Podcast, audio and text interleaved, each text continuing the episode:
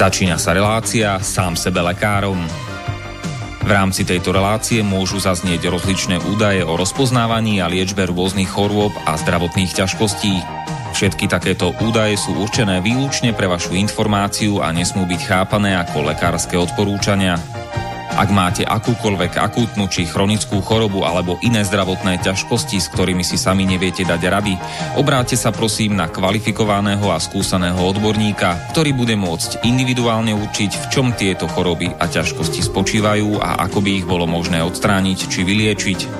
Nič také však nemusí účinkovať na diaľku, teda bez toho, aby vás kompetentný odborník videl a osobne vypočul a vyšetril. Preto je dôležité osobné odborné poradenstvo, ktoré vám môže ušiť liečbu na mieru podľa vašich potrieb, životného štýlu, životného rozpoloženia a ďalších individuálnych daností.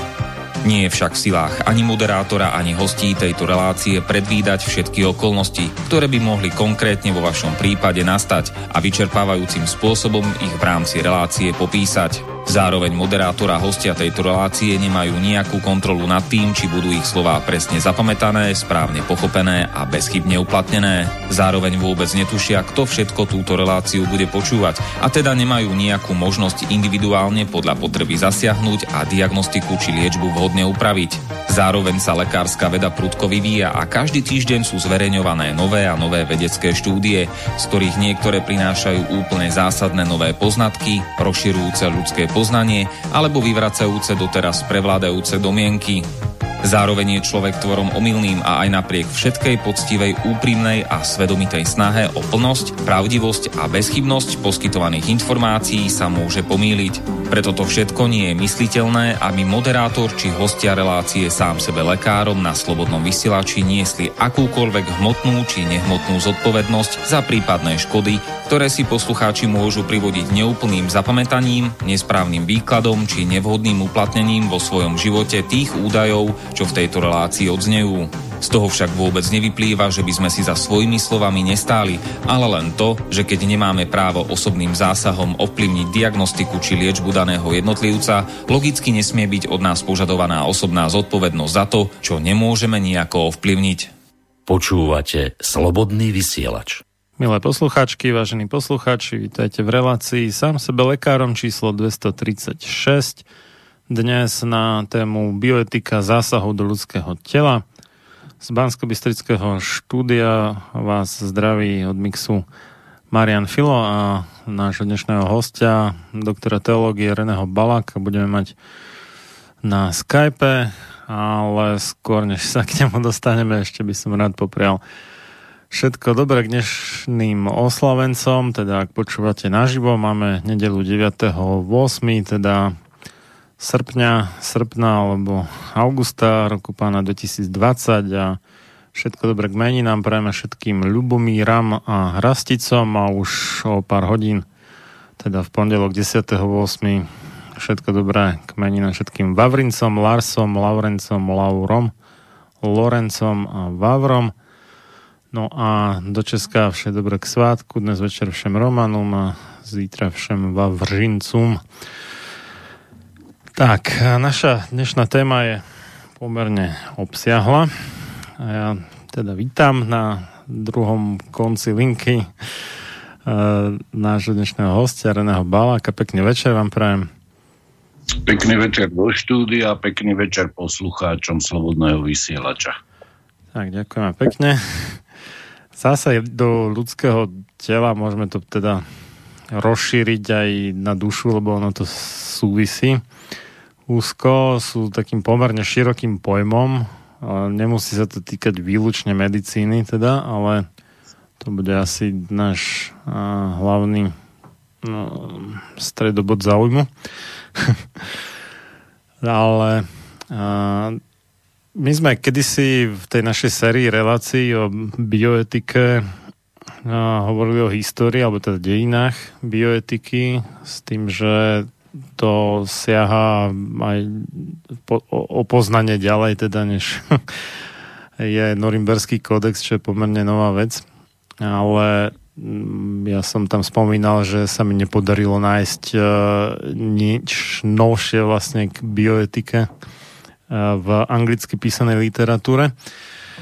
No, uh, máme e, takú aktuálnu e, tému dneška, ktorou je plánované, možno povinné, možno nejakým spôsobom vynúcované očkovanie proti koronavírusu a zároveň sa dozvedáme, že firma, ktorá tú vakcínu sa chystá vyrábať, ak budú úspešné testy, čo asi predpokladám, že budú úspešné, lebo keď už podpísala kontrakty na 2 miliardy vakcín, tak nemôžu byť neúspešné, aj keby to zlyhalo, akože. Alebo teda reálne zlyhalo, tak akože budú úspešné. Takže uh, hovorím teda o firme AstraZeneca, ktorá sa podujela vyrábať tú nejakú oxfordskú vakcínu. Tak uh, sa zrieka v rámci tých dohôd alebo kontraktov s jednotlivými národnými štátmi, prípadne útvarmi ako je Európska únia, akýkoľvek zodpovednosti za prípadne nežadúce účinky, čo samo o sebe mi príde ako taký etický prešlap na celej čiare. Neviem, ako to vy vidíte. No, Eh, živo sa o tom diskutuje na sociálnych sieťach, vyjadrujú sa k tomu rôzni odborníci k hlavnom mediálnom prúde. Uh, to už je taký zriedkavejší ale ja nemyslím tým hlavným mediálnym prúdom len, len nejaké vybrané slovenské médiá, ale vidím to tak skôr globálne, že sa o tom živo diskutuje. Uh, častokrát sa k tomu vyjadrujú aj politici, k tomu, že AstraZeneca uzavrela právnu dohodu so zástupcami Európskej únie, že sa zbavuje zodpovednosti za prípadné nežiadúce účinky. Máme na mysli teda právnu zodpovednosť. To pobúrilo mnohých eh, ľudí, ktorým už niekoľko mesiacov ide na nervy koronahystéria, ktorú rozputali politici a média a so zdravým rozumom nemá nič spoločné, ale nie je to nič nové. Treba povedať, že hlavne vy ako moderátor tejto relácie, že vám je už veľmi dlho známe roky, rokúce, že firmy, ktoré sú producentami vakcín a obchodníci a štátne úrady nechcú prevziať už roky roku cez zodpovednosť, právnu zodpovednosť za nežiadúce účinky vakcinácie, ktorá je povinná alebo nepovinná. To je známy jav, pre nás to nie je nič nové, len teraz ľudia sú pod uh, takým určitým tlakom, celá slovenská verejnosť alebo celkovo v podstate všetci občania v celej Európskej únii, lebo táto informácia sa zjavila aj v hlavnom mediálnom prúde a výsledkom je niečo, čo mnohí považujú za absurdné a nepriateľné. Je zaujímavé, že verejnosť, ktorá sa pohoršuje nad takýmito dohodami, ktoré bez vedomia pravdepodobne e, členských štátov Európskej únie uzavreli vysokí predstavitelia Európskej únie za, astro, za firmou AstraZeneca Uh, oni sú z toho prekvapení a sú pobúrení. Ale tí istí občania ako si nevedia o tom, že tento právny stav, že výrobcovia vakcín, tých svetových firiem, ako ja neviem, Pfizer alebo Pfizer, alebo povedzme GlaxoSmithKline a mnohí iní ďalší výrobcovia vakcín sa vždy vyhýbali uh, z vniesť právnu zodpovednosť za prípadné nežiadúce vedľajšie negatívne účinky vakcinácie. Čiže pre nás, alebo teda pre mňa osobne to nie je nič nové, mňa táto informácia vôbec neprekvapila. A uh, toto je taký typický príklad, ja si nebudem dávať v tejto relácii servítku pred ústa, uh, to je taký typický príklad korporátneho fašizmu, kde niekto mm, zo súkromných subjektov, ktorý bude predávať vyvinutú nejakú vakcínu proti chorobe COVID-19, ho bude pomocou lobbingu a silných mediálnych a politických a biomedicínskych tlakov odporúčať a nanúcovať obyvateľstvu a pritom sa bude tým istým spôsobom zbavovať zodpovednosti. To je niečo, čo je z hľadiska etiky aj z hľadiska práva jednoznačne nepriateľnou vecou tento stav. Takže ja osobne nie som vôbec prekvapený. Skôr som prekvapený z reakcie verejnosti u nás na Slovensku, kde najmä na sociálnych sieťach ľudia vyjadrujú rozhorčenie a pobúrenie nad touto skutočnosťou. No ja sa tak pýtam, kde boli doteraz, keď v rámci povinnej vakcinácie máme presne ten istý právny stav a doteraz tí ľudia, ktorí sú teraz pobúrení, nejakým spôsobom tá väčšinová populácia mlčala.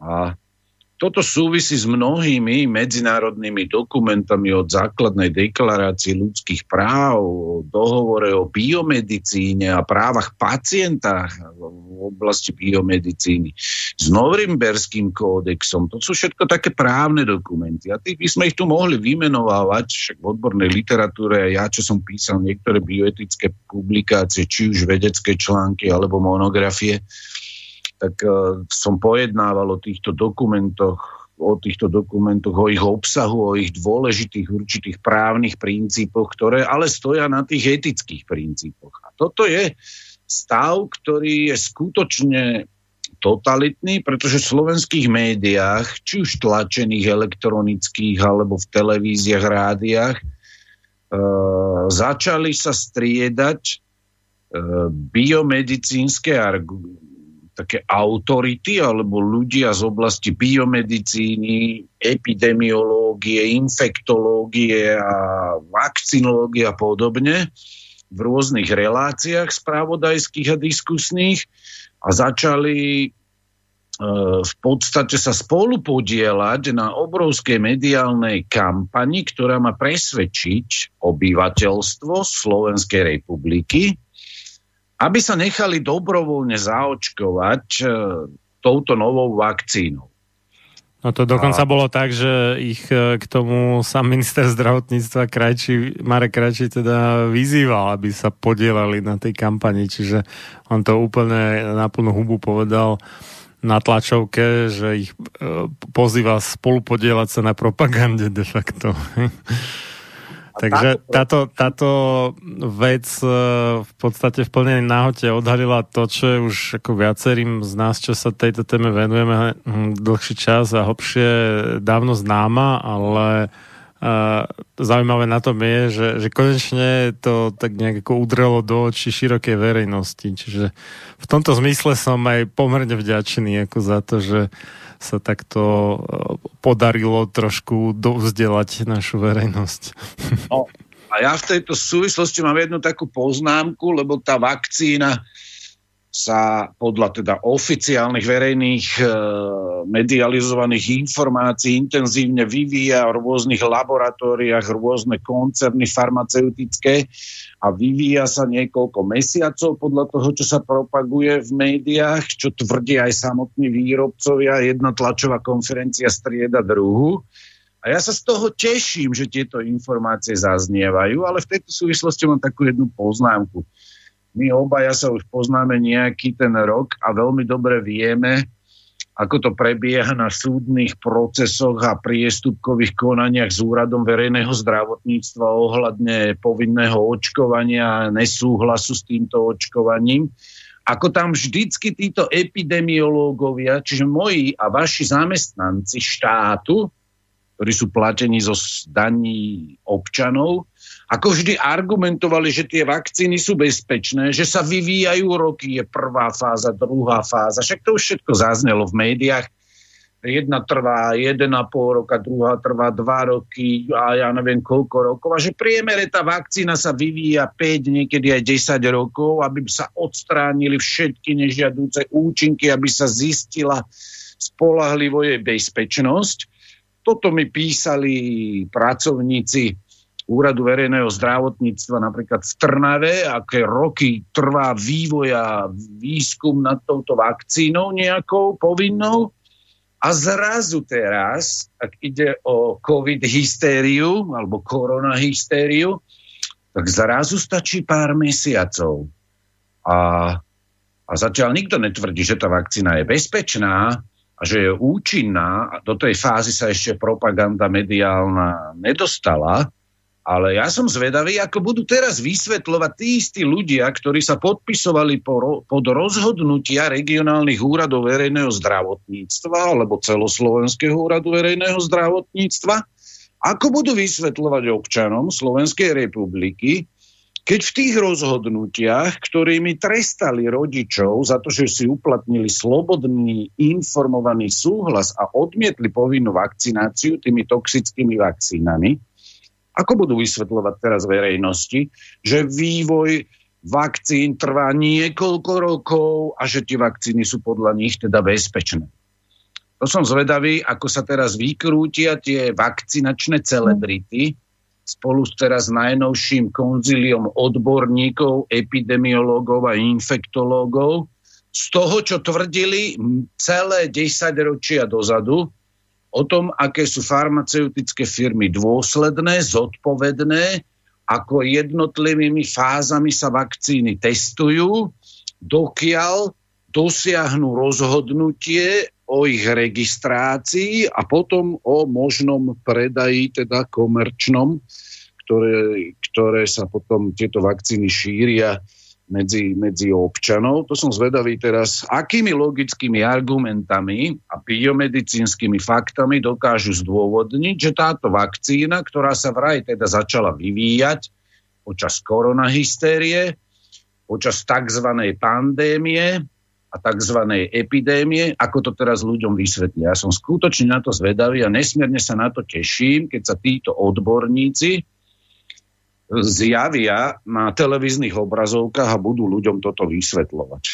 No, máme poslucháča na telefónnej linke, takže pek- pekný večer prajme, komu a kam?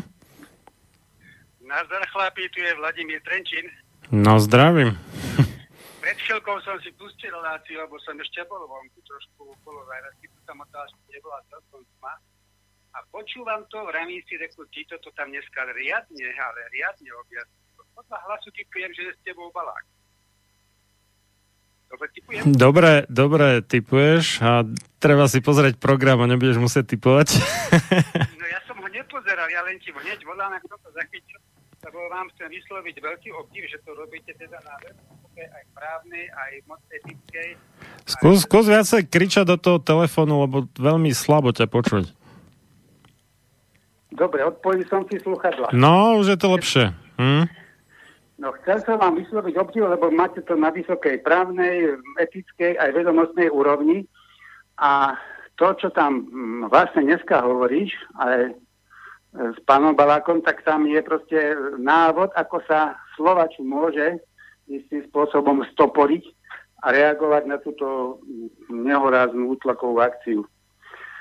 Lebo ten právny stav, ktorý sa týka aktuálnej vakcinačnej mánie, ten je tu stále zvrátený aj podľa rozhodnutia nášho ústavného údu. Je tam, je tam vlastne veľký rozpor e, s ústavou a s, s všeobecnými ľudskými právami.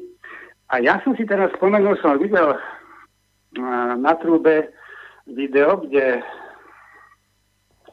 kde kňazi z tej byzantskej vetvy vyzývajú človeka, proste každého, kto tú výzvu počul, aby napísal svoje vláde list, že žiada zastaviť kampaň na povinné očkovanie. Tak mi napadlo, že to zostavím ako nejaký list, taký, taký motivačný, taký návod, kde bude možné doplniť, dáme tomu len svoju adresu a podpis svoj a zvyšok si môžu tí ľudia potom osvojiť alebo prípadne ešte upraviť a zaplaviť s tým úraz toho bláznivého chruňa e, na úrade vlády. Čo ty na to povieš? No dobre, zostav, spropagujeme to určite. Tak to zostavím a dám ti potom e, na, to hovorí, na posúdenie, dobre? Jasné, jasné. Takže vám ďalej pekné vysielanie. Bye, bye. Ďakujem, aha. No, tak ja som to teda vykopol týmto, ale môžeme samozrejme tú tému popoňať e, zo širšia. Ono, mm, e, medicína by viac menej mala byť o nejakej e, diagnostike, hľadaní vhodnej liečby a samotnej liečbe a prípadne úprave podľa tých priebežných výsledkov a s konečným cieľom, aby sa ten človek uzdravil. A tu je ten dôležitý um, aspekt, že či sa naozaj ako dôkladne teda hľada tá vhodná no, liečba, prípadne aj samozrejme prevencia môže byť do toho zahrnutá, keď tá hrozba je toho charakteru, že uh, veľa z tých, čo sa nakazia, už by sa nemuselo napriek všetkej snahe dožiť uzdravenia. No, ale e, vidíme tu, že tie testy sú také e, asi zhruba, že aby sa nepovedalo, sú odflaknuté, preskočili skúšky na zvieratách, čo je tak štandardná súčasť nejakého poctivého testovania, že najprv sa testuje na zvieratách, až potom sa prejde na zo pár ľudí, potom na viacej ľudí a tak. A toto samo o sebe vyzerá ako zahrávanie sa s ohňom, tak dosť hrubého kalibru, čo nevešti nič dobré a prečo by vlastne tá firma mala sa snažiť zrieť zodpovednosti za prípadné škody?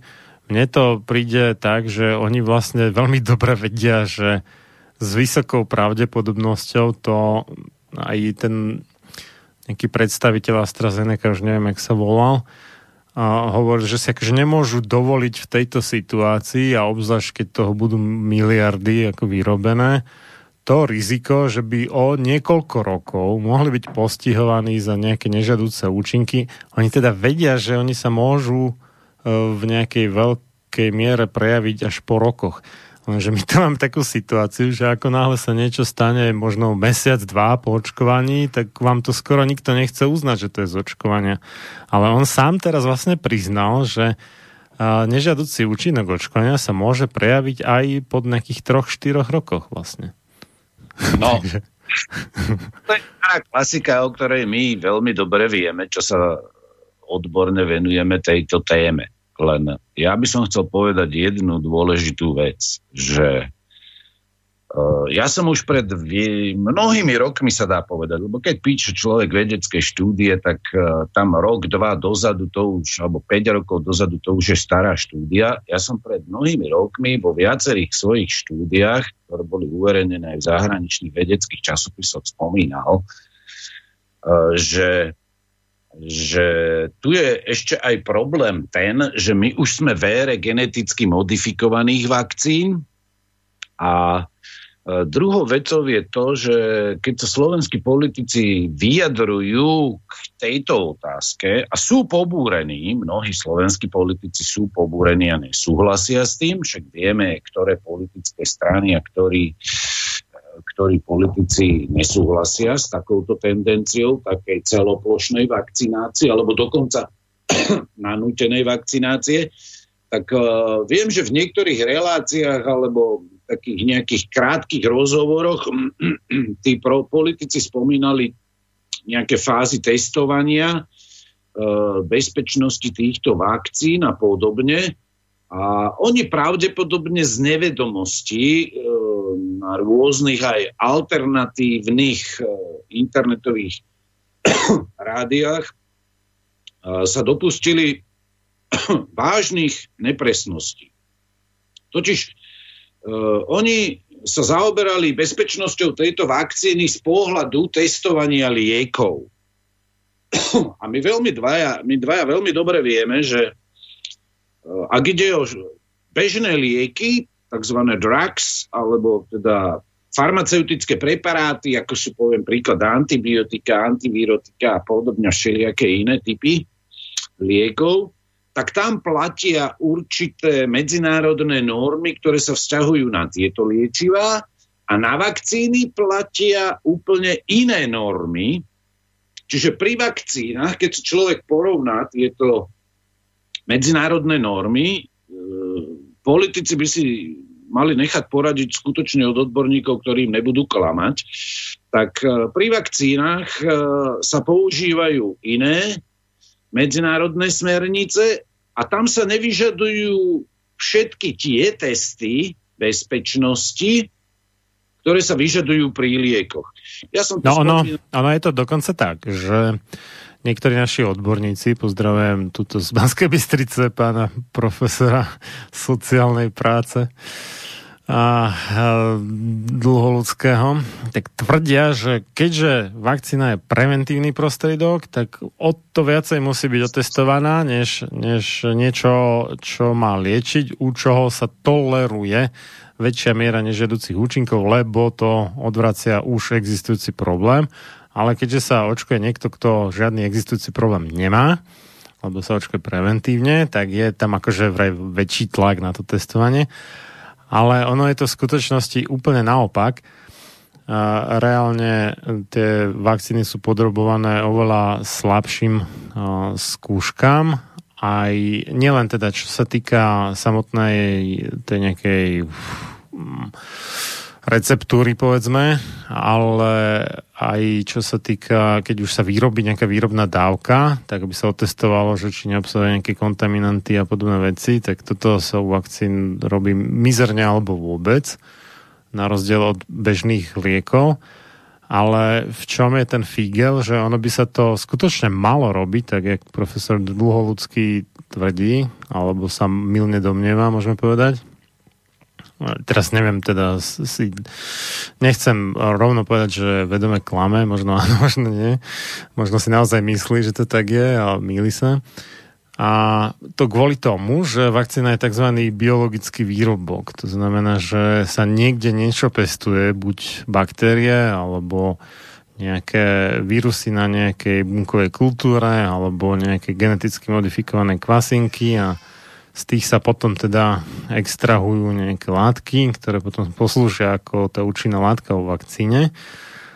Ale keď máme niečo ako tzv. ten biologický prípravok, alebo ak sa to presne volá, tak e, to znamená, že tam môže nedopatrením výrazť aj všeličo iné. Že môže tam byť nielen ten vírus, ja neviem, osypok alebo čoho, ale môže sa tam prikmotriť aj nejaký iný vírus, povedzme, ktorý keď sa na nejak cieľene netestuje, tak skrátka tým prejde a nikto si nič nevšimne.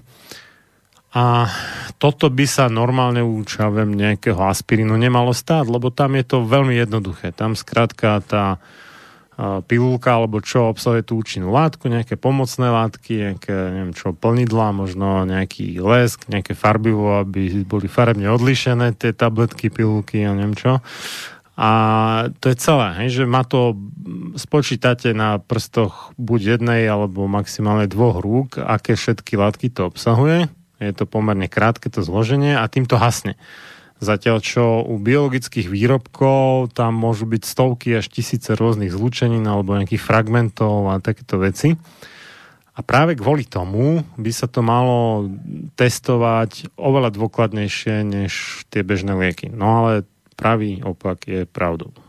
No, pravý opak je pravdou, pretože ja som zvedavý, či AstraZeneca alebo ktokoľvek už bude dodávať tieto vakcíny proti COVID-19, či sprístupnia krátkodobé aj dlhodobé testy na embryofetálnu toxicitu, na reprodukčnú toxicitu, na génovú toxicitu. To tuto pri tejto mRNA vakcíne považujem za veľmi dôležité a potom na karcinogenitu.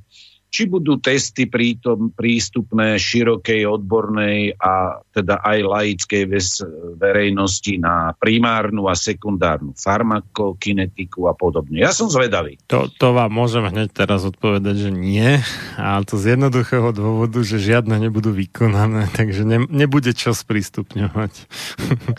Keďže je tlak na čo najrychlejšie uvedenie na trh a tým pádom sa všetko čo sa môže zanedbať a aj to, čo by sa nemalo zanedbať, sa zanedba.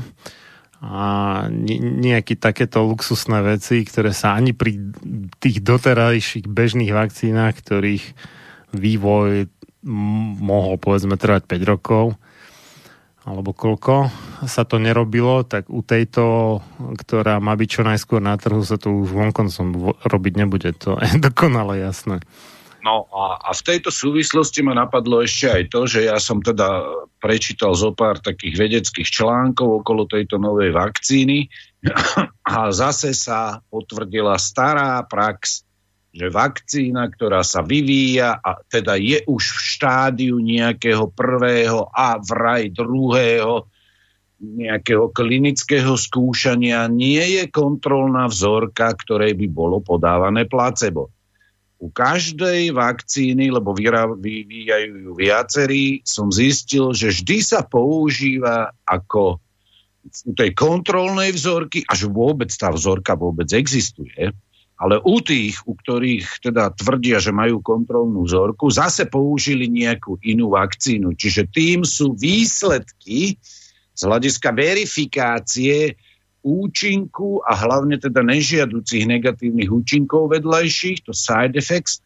jednoducho tým sú tie výsledky, ktoré sú takto získané, jednoznačne zmanipulované a nemá nikto z vedeckého hľadiska právo tvrdiť, že tá vakcína nemá vedľajšie účinky, alebo tvrdiť, že má teda ako podobné iné vakcíny. Takže no, tam, je, tam je taká čarovná formulácia, že že vakcína má podobné alebo nemá častejšie, prípadne závažnejšie nežedúce účinky než placebo, ale placebo v skutočnosti nie je placebo, teda nejaká neaktívna látka, ktorá nemá vplyv na zdravie, čo by malo byť placebo ale placebom je, ja neviem, vakcína proti meningokokom. Myslím, že to bola v tomto prípade, čo som videl. Áno, no ja a, som videl aj túto. Hej. No a to, to nie je vôbec neškodná vakcína, samozrejme, takže a, a, no, neškodná vakcína je oxymoron, žiadna neexistuje, čo by bola neškodná, lebo vakcíny sú vlastne postavené na tom, že urobia nejakú škodu a tá vyvolá reakciu imunitného systému, lebo imunitný systém by nereagoval, keby žiadna škoda nenastala.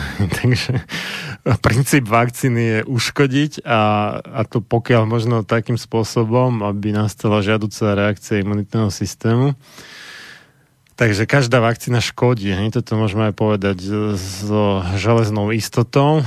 A v optimálnom prípade, ktorý otázka je, že ako často nastáva, by vakcína mala uškodiť len tak málo, aby sa ten imunitný systém z toho dokázal pozbierať a škody napraviť a ešte teda navrh k tomu si vybudovať dostatočnú imunitu voči e, danému pôvodcovi choroby. Či už to je vírus, baktéria, nejaký toxín alebo čo. No, ale uh, keď e, chceme zistiť, že aký je teda stav, že čo všetko zažijú očkovaní oproti neočkovaným, tak e, rozhodne to nemôžeme zistiť tak, že porovnávame očkovaných s očkovanými. Mali by sme porovnávať očkovaných s neočkovanými. Ale toto sa zhusta nedieje, nedialo sa to prakticky u žiadnej vakcíny. Jediné dvakrát, čo som e, zažil, alebo teda našiel dve štúdie, kde skutočne sa použilo placebo, ozajstné, že neboli, tá druhá skupina nebola očkovaná, tak jedna štúdia bola vakcín proti tuberkulóze, to bolo niekde v Indii, taký akože dosť, dosť veľká skúška a tam nejaký, neviem, či to bol okres, či čo, bolo tam vyše 100 tisíc ľudí. Jeden očkovali, druhý nie. Nebol to teda tým pádom randomizované, logicky, ale no, Stalo sa takto. No a tí očkovaní teda mali viacej tuberkulózy než tí neočkovaní. Samozrejme, môže niekto polemizovať uh, o tom, povedzme, že tam boli nejaké iné faktory, ktoré to spôsobili, nie to očkovanie, ťažko povedať, keď to nebolo randomizované. No a druhá bola dokonca aj randomizovaná štúdia očkovania proti chrípke. A tam zistili, že tí, čo sa nedávajú očkovať proti chrípke, síce mávajú v priemere o niečo, nie nejak strašne veľa, ale o niečo vyššiu pravdepodobnosť, že dostanú chrípku v chrípkovej sezóne, než tí, čo sa dávajú očkovať. Teda chrípku z tých troch, štyroch uh, kmeňov chrípkového vírusu, ktoré sú vo vakcíne, ale majú celkovo nejakých 5,5 krát nižšiu pravdepodobnosť, že budú mať vôbec nejaké chrípke podobné alebo teda akutné respiračné ochorenia v zimnom období. Čiže povedzme, že tá vakcína o niečo znižuje pravdepodobnosť vybraných druhov chrípky, ale celkovo 5,5 krát zhoršuje zdravotný stav.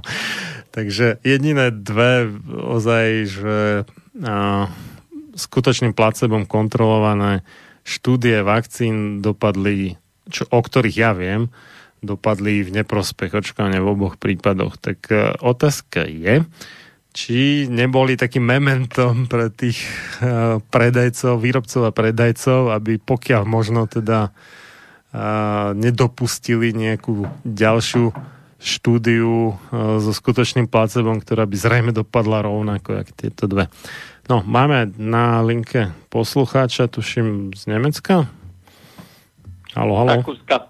Z Rakúska, halo. pardon. Nemecko 4,9 a Rakúsko 4,3. Dobrý Dobre. večer, prajem tu je Jozef. Zdravím vás. Chcel by som sa opýtať pána doktora, prečo, aký, aký bol rozdiel, alebo je rozdiel medzi očkovaním v súčasnej dobe a za socializmu, prečo vtedy neboli také strašné okolo toho také, mm, ja neviem, takéto hysterie, že to škodí, že zomrieme a že nás likvidovať idú a proste toto všetko. A druhá, druhá otázka je, že aký je rozdiel medzi vakcínou, čo vyvíjajú Rusi, alebo zrejme bude, či je bezpečnejšia ako tá, čo vyvíja tá firma, ktorú ste spomínali. Ďakujem za odpovede a veľa úspechov vám prajem. Ďakujem veľmi pekne. Ďakujeme za otázky. No, tak zodpovieme a potom by sme si mohli dať prestavku a tak zobrať tú našu tému zo, zo širšia, lebo ja som to tak hneď vykopol, teda tou aktuálnou témou na začiatok, ale ono je tam toho oveľa viacej a nebude určite dnes večer reč iba o očkovaní.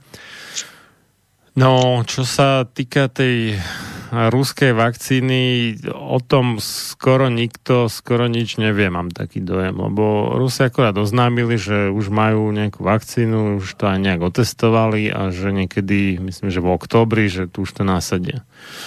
To budú vyrábať vo, vo veľkom. Dokonca nie som si istý, či to náhodou neboli dva rôzne týmy, ako v Rusku, ktoré to pripravili. Ja osobne teda som sa snažil čítať nejako z tých rúských zdrojov, hoci tá čítanie mi už po tých rokoch, kedy som sa s ruštinou už dávno nestretol, nejako veľmi nejde, ale uh, v ruských biomedicínskych kruhoch uh, panuje presvedčenie, uh, kde sa zhodujú tí významní predstavitelia ruského zdravotníckého systému, aspoň teda väčšina z nich konštatovala, že v žiadnom prípade nechcú umožniť západným firmám predávať ich vakcíny na, slo- na ruskom trhu. To, táto informácia, tu, tej som sa dopatral z viacerých zdrojov. Druhá vec, čo sa týka tej rúskej vakcíny, uh, ja nemám dôveru osobne v žiadnu vakcínu, pretože uh, to, čo sa tvrdí o vakcínach z hľadiska ich funkcionality, a teda no, funkcionality účinnosti, bolo mnohokrát preukázané ako lož.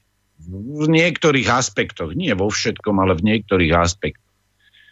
A Ďalšie také podrobnejšie informácie o tej ruskej vakcíne, keby som chcel získať, tak budem musieť kontaktovať niektorých eh, ľudí, ktorí, s ktorými komunikujem relatívne veľmi málo. Ale čo sa týka tých vakcín, ktoré sa vypa- vy, vyvíjajú, alebo teda nejakým spôsobom testujú teraz v rámci nejakých klinických skúšok, tak ona je rozdielna podľa všetkého v tom, že skutočne ide o GMO vakcínu a ide o mRNA vakcínu. A tu by som ja bol nesmierne opatrný, lebo v bioetike je taký princíp opatrnosti.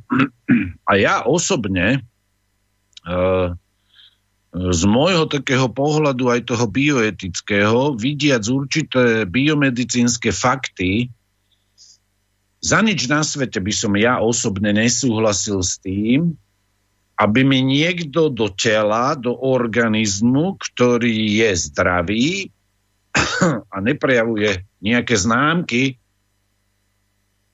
nejakého respiračného ochorenia, aby mi dostal geneticky modifikovanú vakcínu, ktorá podľa výrobcov a teda niektorých lekárov, alebo teda vedcov, ktorí pracujú pre tieto farmaceutické koncerny, má naštartovať určité procesy v tele pomocou dopredu naprogramovaných určitých, geneticky naprogramovaných určitých e, zložiek vakcíny, ja by som to v žiadnom prípade s tým nesúhlasil.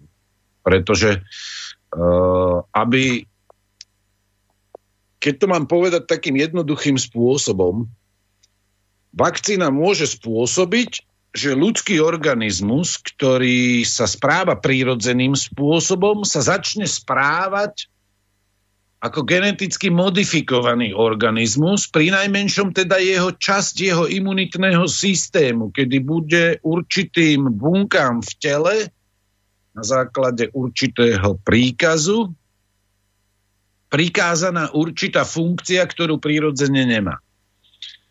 Ja som o tom prečítal teda dosť článkov a bol som zhrozený, čo čítam, pretože to boli skutočne vyjadrenia ľudí, odborníkov priamo od fachu a je ťažké to tak nejako zrozumiteľne vysvetliť. Ale ja už som pred mnohými rokmi hovoril o tom, že sú už vakcíny, ktoré obsahujú v sebe nanokomponenty alebo nanočastice a ja viem, že niektorí politici strašia kadečím, ale táto vakcína má takisto obsahovať nanokomponenty. Nanotechnológie to sú, to je v podstate nanomedicína, ktorá má dokázať veci, ktoré doterajšia medicína nedokázala.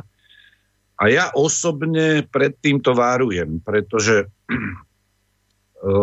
z iných oblastí genetického inžinierstva máme negatívne skúsenosti. Negatívne skúsenosti, ktoré sa častokrát končili vznikom mnohých rakovinových ochorení a degenerácií a malforácií, ktoré boli neliečiteľné. Ak sa zasahovalo do genetickej výbavy ľudského organizmu alebo jeho časti. Tá genová terapia, od ktorej si mnohí ľudia slúbujú veľmi veľké úspechy v tej tzv. personalizovanej medicíne, vysoko špecializovanej, zatiaľ nedáva výsledky také, ktoré sú očakávané, a skôr naopak. A tu ide potom už o tú aj bunkovú terapiu na bunkovej úrovni, na molekulovej úrovni. A toto všetko vždy skončilo nezdarom. Jediným takým svetlým príkladom je aplikácia kostnej drene a potom tých dospelých kmeňových buniek pri niektorých špecifických ochoreniach. Ale tu v prípade tejto vakcíny tu máme viacero bioetických problémov, ktoré budeme preberať potom neskôr v samotnej relácii. A ja osobne považujem e, vakcínu za absolútne z biomedicínskeho hľadiska, z hľadiska e, princípu primum non nocere, že neškodiť pacientovi, ja ho považujem za absolútne nepriateľnú. Pretože e,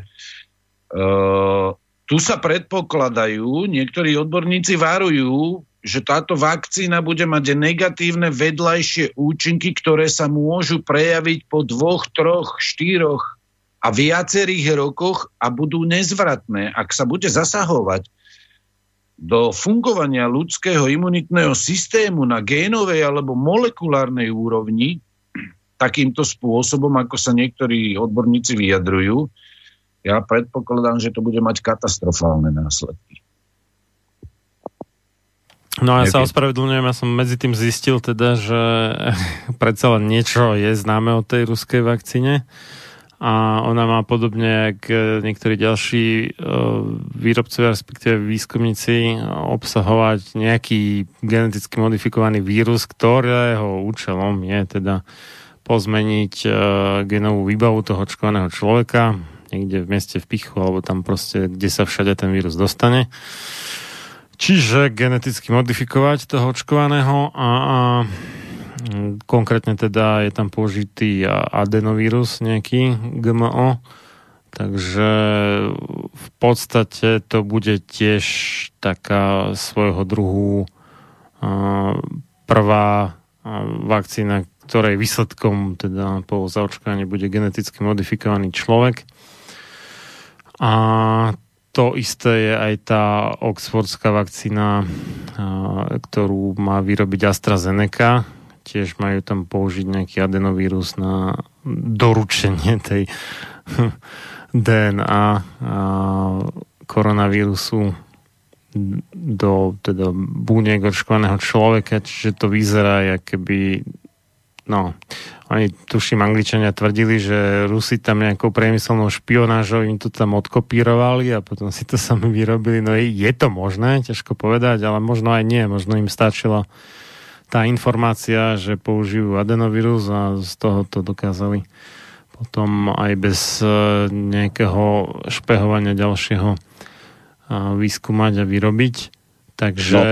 E, vyzerá, že v tom nebude podstatný rozdiel medzi týmito ruskými a anglickými vakcínami. Toľko teda k tej jednej otázke poslucháča.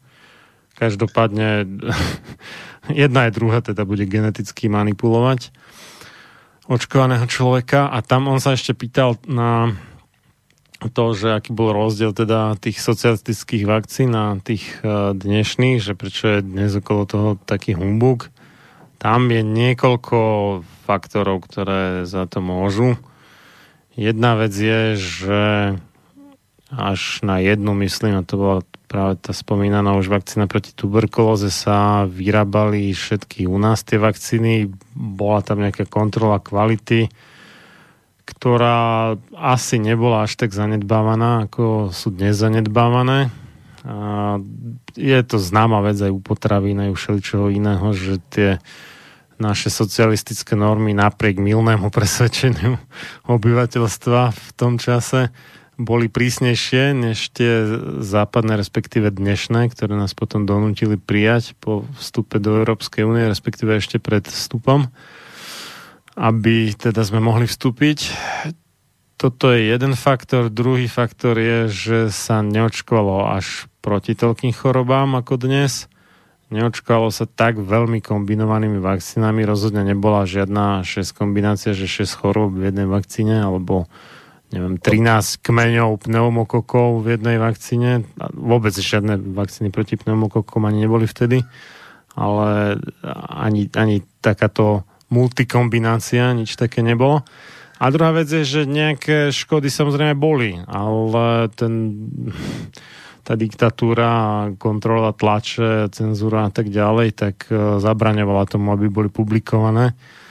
Takže mm, no a ešte, ešte ďalší faktor je ten, že e, Sice bola vyššia detská umrtnosť, než je dnes, alebo aj dojčenská, aj detská, čiže sa nepodarilo zachrániť až tak veľké percento narodených detí. Na druhú stranu a to má ten efekt, že väčšinou teda zomreli tie menej života schopné a teda neprenášali tie hm, slabšie gény, alebo ak to mám nazvať, ďalej, čiže nedožili sa reprodukčného veku. Obvykle teda tie deti, ktoré prežili, tak boli v lepšom zdravotnom stave na začiatku, alebo mali lepšie východiska, než e, je to dnes v premere. A to je jedna vec. A druhá vec je, že postupne, ak to priemysel, priemyselné znečistenie narastá, tak narastá aj tá nejaká priemerná úroveň zanesenosti človeka všakovakými toxínami, ktoré pred nejakými 200 rokmi ani neexistovali, lebo sú vyslovene, že ľudským výnalezom. A nie je na ne ľudské telo vôbec pripravené, takže sa ich ani nevie nejak účinne rýchlo zbavovať a tým pádom sa kumulujú, teda hromadia v tele a čas z nich potom aj matka prenáša na svoje dieťa. A s každým ďalším pokolením to znečistenie narastá a narastá. Či už ide o hliník, ortuť, olovo, neviem, aké ďalšie tie veci ktoré majú tendenciu sa hromadiť v ľudskom tele. To znamená, že tie dnešné deti by so socialistickými vakcínami mali väčšie problémy než deti pred 50 rokmi, povedzme. A zároveň tie deti pred 50 rokmi by s dnešnými vakcínami mali menej problémov než dnešné deti. Tak to asi v skrátke na vysvetlenie, že yep. v čom je ten rozdiel. Ale nie je pravdou, že by neboli nejaké problémy s očkovaním za socializmu, určite boli a, a ani nie je úplne, že zanedbateľné. A akurát teda sa o tom nehovorilo, na najvyš tak pošepiačky, pošepky teda. A myslím, že akékoľvek také náznaky nejakého odporu voči očkovaniu boli tvrdo potlačené.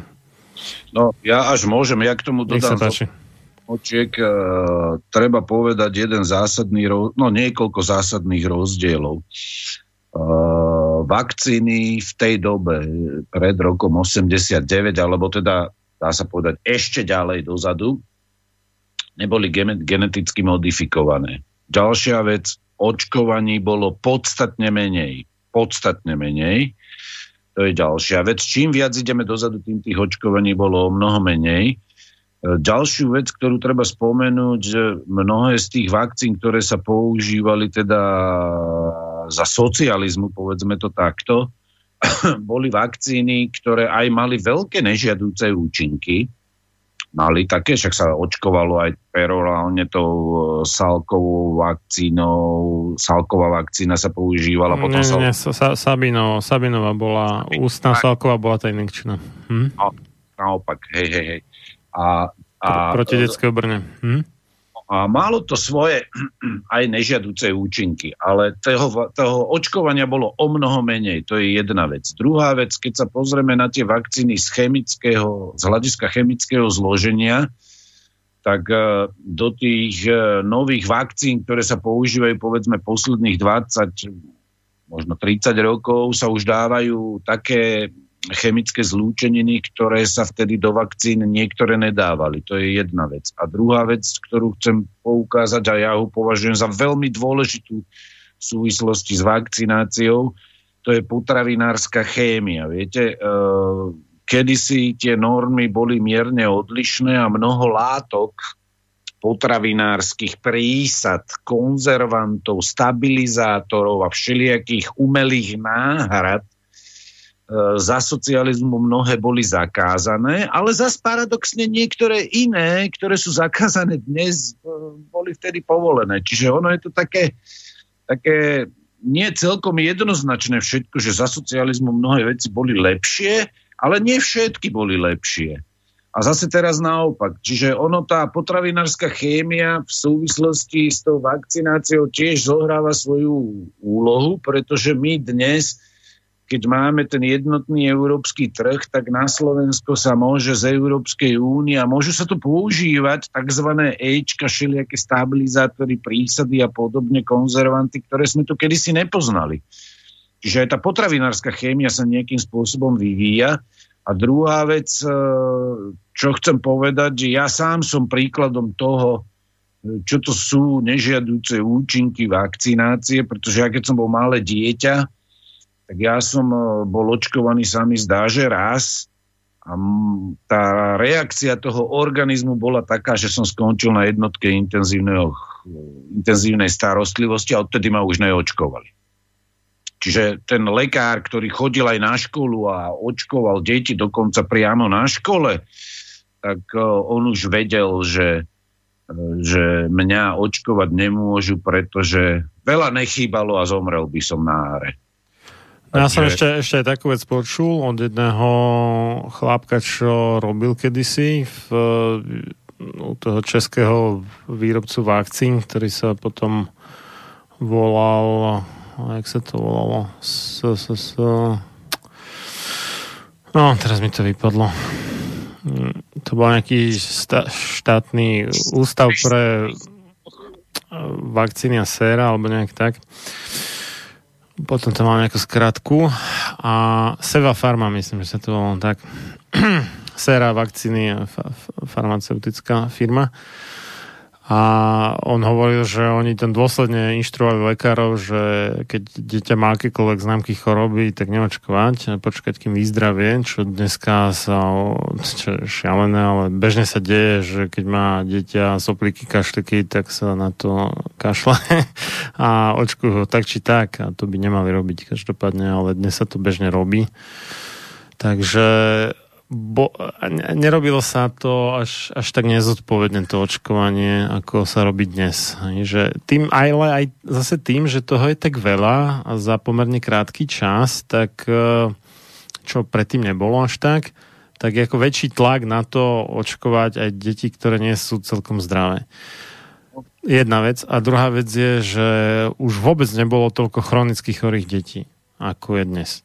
A to no. za tie chronické choroby môžu rôzne veci. Vakcíny sú jedna z mnohých, ale aj tá chronická choroba by mala byť kontraindikáciou očkovania, kým to dieťa nie je zdravé, lebo mnohé z tých chronických chorób sú v podstate nejakým prejavom poruchy imunity a tie vakcíny nie sú skúšané na ľuďoch, ktoré, ktorí majú poruchu imunity. To, tam vyberajú do skúšok iba úplne zdravých ľudí. Takže e, reálne sa očkujú také typy ľudí, respektíve ľudia v takom zdravotnom stave, na akých to nikdy nebolo skúšané. A potom samozrejme tie výsledky sú také, aké sú. No. ja vlastne hovoria, že keď je dieťa choré, hmm. tak očkovať nesm- nemalo by byť očkované. Áno dnes e, sú deti s chronickými problémami, pretrvávajúcimi non-stop po celý ich život a napriek tomu ich detskí lekári očkujú. A ja sa teraz hmm. pýtam, že e, tu v médiách zaznela informácia, že sa majú tou vakcínou proti covidu očkovať rizikové, tzv. rizikové skupiny. Áno, áno.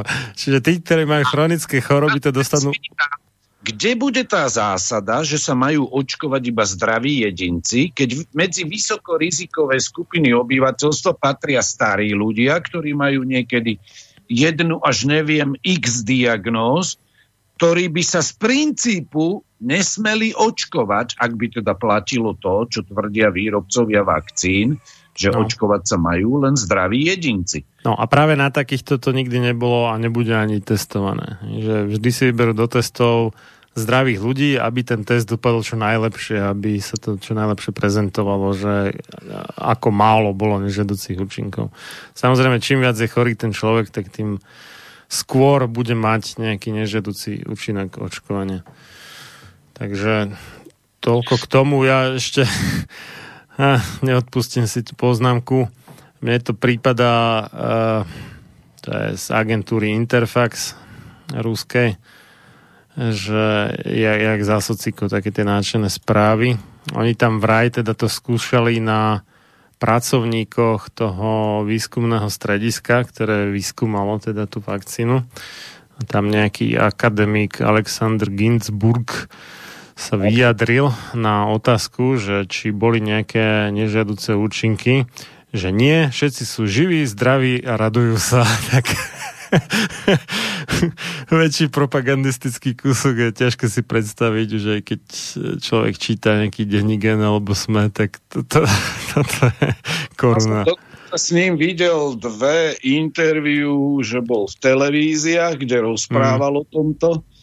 No ja nemám dôveru veriť uh, takýmto vyhláseniam, pretože aj keď ten poslucháč sa pýtal, aké boli vakcíny vtedy a teraz, tak jednoducho to, je, to sú neporovnateľné skutočnosti, to sú neporovnateľné skutočnosti a vtedy sme ešte o mnohých účinkoch látok, ktoré sú aj teraz, aj v minulosti niektoré boli uh, súčasťou vakcíny, tej ampulky, že patrili do toho chemického koktejlu, sme ešte možno pred tými 40, 50, možno aj viac rokmi ešte nevedeli, aké ešte môžu mať následky, keď aj v tých stopových množstvách tieto látky boli v tých vakcínach, že sa to v tej dobe ešte nevedelo tak dôkladne vedecky preukázať a dnes už tie poznatky máme. Takže ono aj tie poznatky ohľadne toxicity niektorých e, komponentov vakcíny vtedy aj teraz jednoducho boli na rozdielnej úrovni a preto je relatívne ťažko jednoznačne odpovedať, že čo bolo vtedy a teraz a čo je lepšie a čo je horšie, ale ja v súvislosti aj s rozvojom toxikológie môžem povedať len jedno, že ten koktail v tých vakcínach sa neustále rozširuje, pribúdajú tam nové a nové komponenty, časti a tieto nové posledné vakcíny a tá, o ktorej hovoríme, v podstate bude e, novým druhom vakcíny, ktorý je nevyskúšaný, ktorý je z hľadiska bezpečnosti čistou ruskou ruletou a je im jedno, či to vyrobí niekto na západe, alebo to vyvinie a vyrobí niekto v Rusku. A preto z hľadiska bioetických princípov nemožno akceptovať takúto vakcínu, ktorá aj keby prebehla štandardným vývojovým procesom a štandardným klinickým skúšaním a všetkými tými procesmi, ktoré vyžadujú medzinárodné smernice pre výrobu a vývoj vakcín, aj tak by človek e, mal byť nesmierne opatrný pri tom, keď sa bude rozhodovať že či sa dá alebo nedá zaočkovať. Ja nikoho k ničomu nevyzývam, ale ja vyzývam aspoň k opatrnosti. Osobne môj postoj je jasné odmietnutie, pretože eh, toto sú veci, ktoré už zasahujú do genetickej integrity ľudského organizmu zásadným spôsobom na molekulárnej úrovni. No, um, akademik Ginsburg by mal byť aspoň natoľko akademicky poctivý, že by mal vedieť a určite to vie. A verím tomu, že každá vakcína a každý chemický liek má nejaké nežedúce účinky. Dokonca aj bylinky všakovaké môžu mať nejaké nežedúce účinky, obzvlášť ak sa človek nimi predávkuje. A ak by chcel byť poctivý, tak by povedal, že zatiaľ sme nepozorovali nejaké nežedúce účinky. Aj, aj tomu sa mi nechce úplne veriť, ale no, nech, nech. Hej? Ale, no, ale, ale že, teraz je otázka, na kom to testovali. Lebo že, ak, ja mám informácie, že sa to testovalo na vojakoch. Uh, teraz neviem, či to je vojenský výskumný ústav, je to možné, ale on, on tu hovorí o tom ako? Že na, na ako tých spolupracovníkov v rámci toho ústavu, ktorý vyskúmal vlastne tú vakcínu. Je z určitého rúského zdroja, že mm. sa to testovalo aj na vojakoch, Môže čiže byť. na mladých, výkonných a zdravých mužoch. Mm. Stokrát s veľmi dobrým štandardným výcvikom. A predsa toto nie je reprezentatívna vzorka na testovanie, No, le, jedine, že by tú vakcínu chceli uplatniť výlučne v armáde, tak potom možno, ale inak nie. No.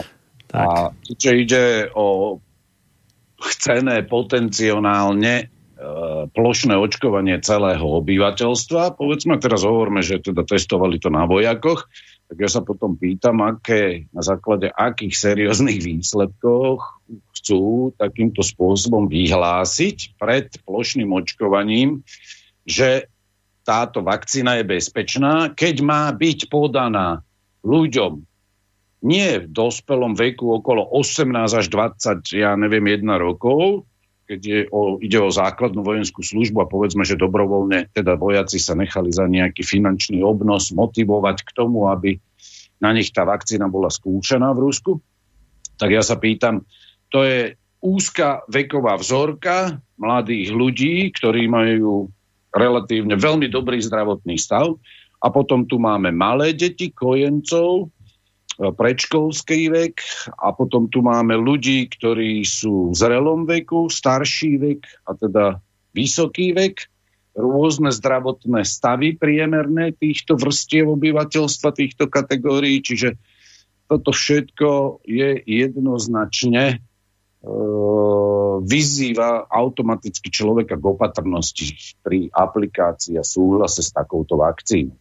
Dobre, dáme si teda prestavku a potom sa vrhneme na hlavný obsah. No zahyň, studom večným zahyň podlá duša, čo o slobodu dobrý ľud môj mi pokúša.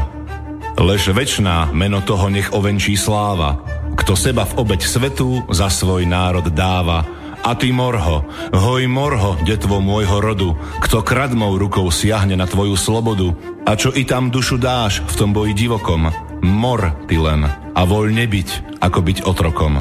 Samochalúbka. Počúvate Slobodný vysielač.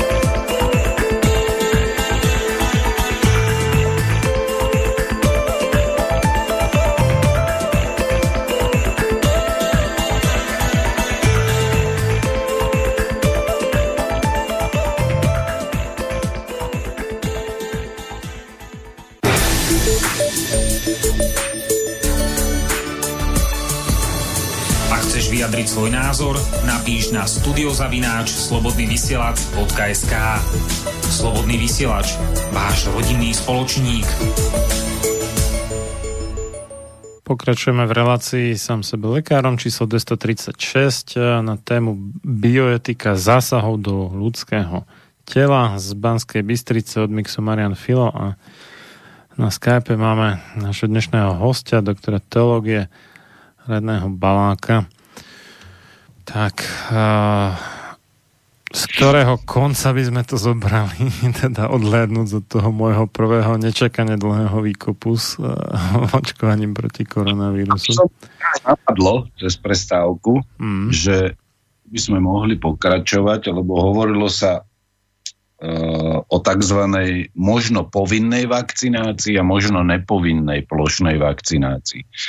A s tým súvisí otázka toho, že Eh, ja sa obávam toho, že vakcinácia bude nepovinná, že to očkovanie nebude povinné. Tým pádom uh, slobodný informovaný súhlas a súhlas pacienta s akýmkoľvek biomedicínskym zásahom do jeho organizmu nebude témou dňa, ale ja sa obávam toho, že nebude vyvíjaný teda právny nátlak, ktorý by popieral ľudskú slobodu, ale bude vyvíjaný tzv. nepriamy nátlak, kedy e, tí ľudia, ktorí odmietnú slobodne a zodpovedne na základe vlastnej úvahy, využijúc dar slobody a opierajúc sa o o, napríklad medzinárodné dokumenty, ktoré garantujú človekovi ako pacientovi teda slobodnú vôľu. E, ja sa obávam formy tzv. rafinovaného alebo teda nepriamého nátlaku, že ak sa človek zaočkovať nedá, tak mu budú upreté niektoré práva a slobody,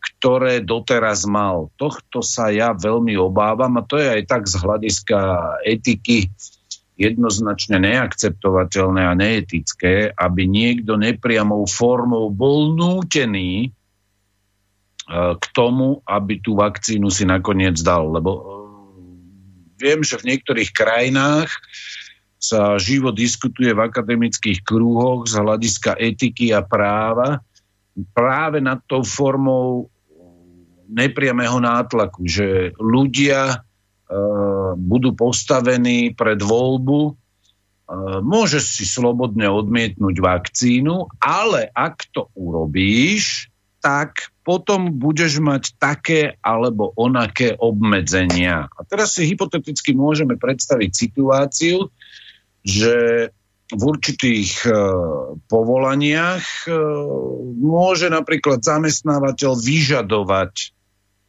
prie, pred prijatím do zamestnania, aby človek bol zaočkovaný takouto vakcínou. A tu sme v podstate e, prešli do takej formy právneho štátu, kde vládne bioterorizmus a biototalita. Pretože človek má určité práva a slobody, ktoré pramenia v jeho ľudskej prírodzenosti a dôstojnosti. Čiže to sú, to sú skutočnosti, ktoré z hľadiska etiky, aj potom z hľadiska morálnej teológie, z hľadiska bioetiky, tieto práva a slobody prislúchajú človekovi, pretože je človekom. Neudeluje mu ich štát. Štát mu ich len istými právnymi medzinárodnými normami garantuje, ako je základná listina práva slobod alebo dohovor o právach pacienta v oblasti biomedicíny a podobne. Potom sú určité e, napríklad Norimberský kódex a, mnoho ďalších dokumentov, ktoré som často aj ja sám citoval vo vedeckej a odbornej literatúre, vo svojich štúdiách a publikáciách. A teraz ta, tento nepriamy nátlak to bude niečo, čo radikálnym spôsobom zasahuje zasiahne do osobných slobôd ľudí takým spôsobom, že už nebudeme môcť hovoriť o právnom štáte, nebudeme môcť hovoriť o akejkoľvek forme demokracie a už vonkoncom nie o tzv. slobodnej spoločnosti, kde by človek mohol uplatňovať bez akýchkoľvek e, reštrikcií zo strany štátu svoje osobné slobody a práva, ktoré mu prislúchajú, pretože je človekom. A toto uh, si myslím, že bude tou prvou cestou, ako na základe tejto koronahystérie a pandémie a epidémie, ktoré nikdy neexistovali, to bude cesta, ako posunúť obmedzenie základných ľudských práv a slobôd tým totalitným smerom. A viem, že napríklad e, aj v Taliansku, aj vo Veľkej Británii, to sú krajiny v Európe, ktoré boli podľa medializovaných informácií e, v hlavnom mediálnom prúde najviac postihnuté tzv. pandémiou, koronapandémiou alebo epidémiou. Tam sa v akademických kruhoch aj už vo verejnosti prebieha taká debata, že, že jednoducho to, čo sa nazvalo tzv. COVID pasom, že nejakým spôsobom sa pripraví legislatíva taká, že ľudia nebudú nútiť priamo plošne aplikovať si túto vakcínu, ale budú to vyžadovať pri rôznych situáciách, ktorých sa človek môže vo svojom živote ocitnúť. Jedným z takých markantných príkladov je napríklad možnosť cestovania z krajiny do krajiny. Čiže človek e, mu povedia, áno, žijeme v demokratickej spoločnosti, e, necháme ťa, aby si sa slobodne rozhodol, nebudeme takými totalitnými nejakými režimami, ale keď budeš chcieť cestovať, poviem, z krajiny do krajiny, bez COVID pasu to nepôjde.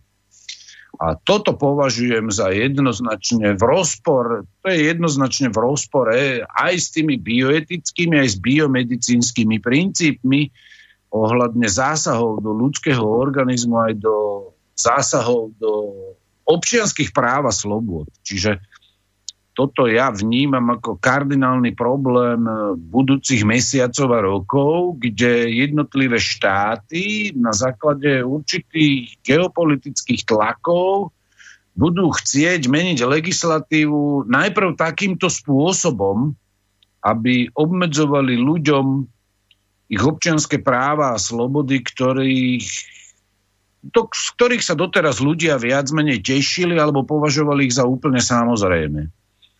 A e, potom, e, keď ľudia v určitých typoch zamestnaní alebo určitých e, typoch činností nebudú mať iné východisko ako to, aby nakoniec absolvovali očkovanie touto nebezpečnou vakcínou, bez ohľadu na to, od ktorého výrobcu bude,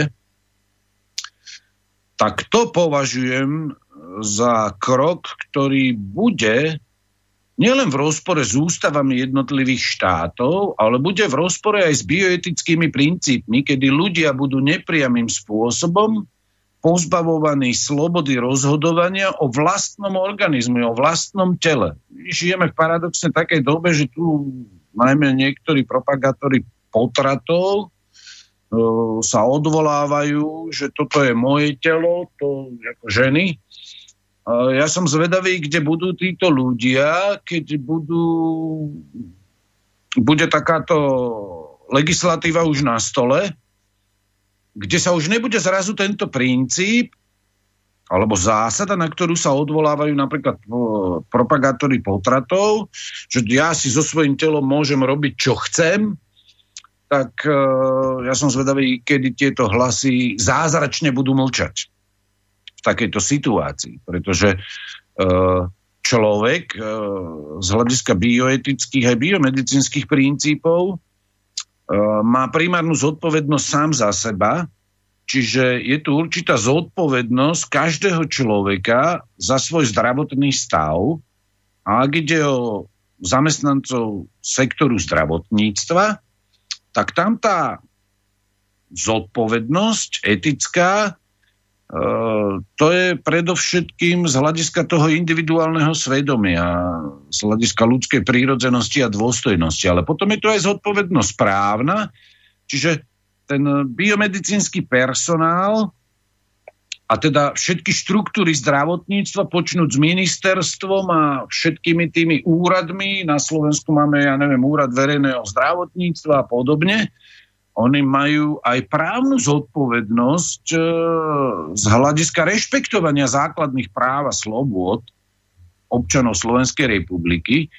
A preto ja si myslím, že oni sa neodvážia ísť e, cestou toho povinnej vakcinácie pre všetkých, ale budú sa to snažiť uhrať na, ten, na tú formu nepriamého nátlaku, ktorým budú chcieť pozbaviť e, občanov slobody toho rozhodovania o sebe samom. Toto vnímam ja ako možný a vysoko vývoj v budúcich mesiacoch a rokoch, kde sa bude vyvíjať nepriamy nátlak.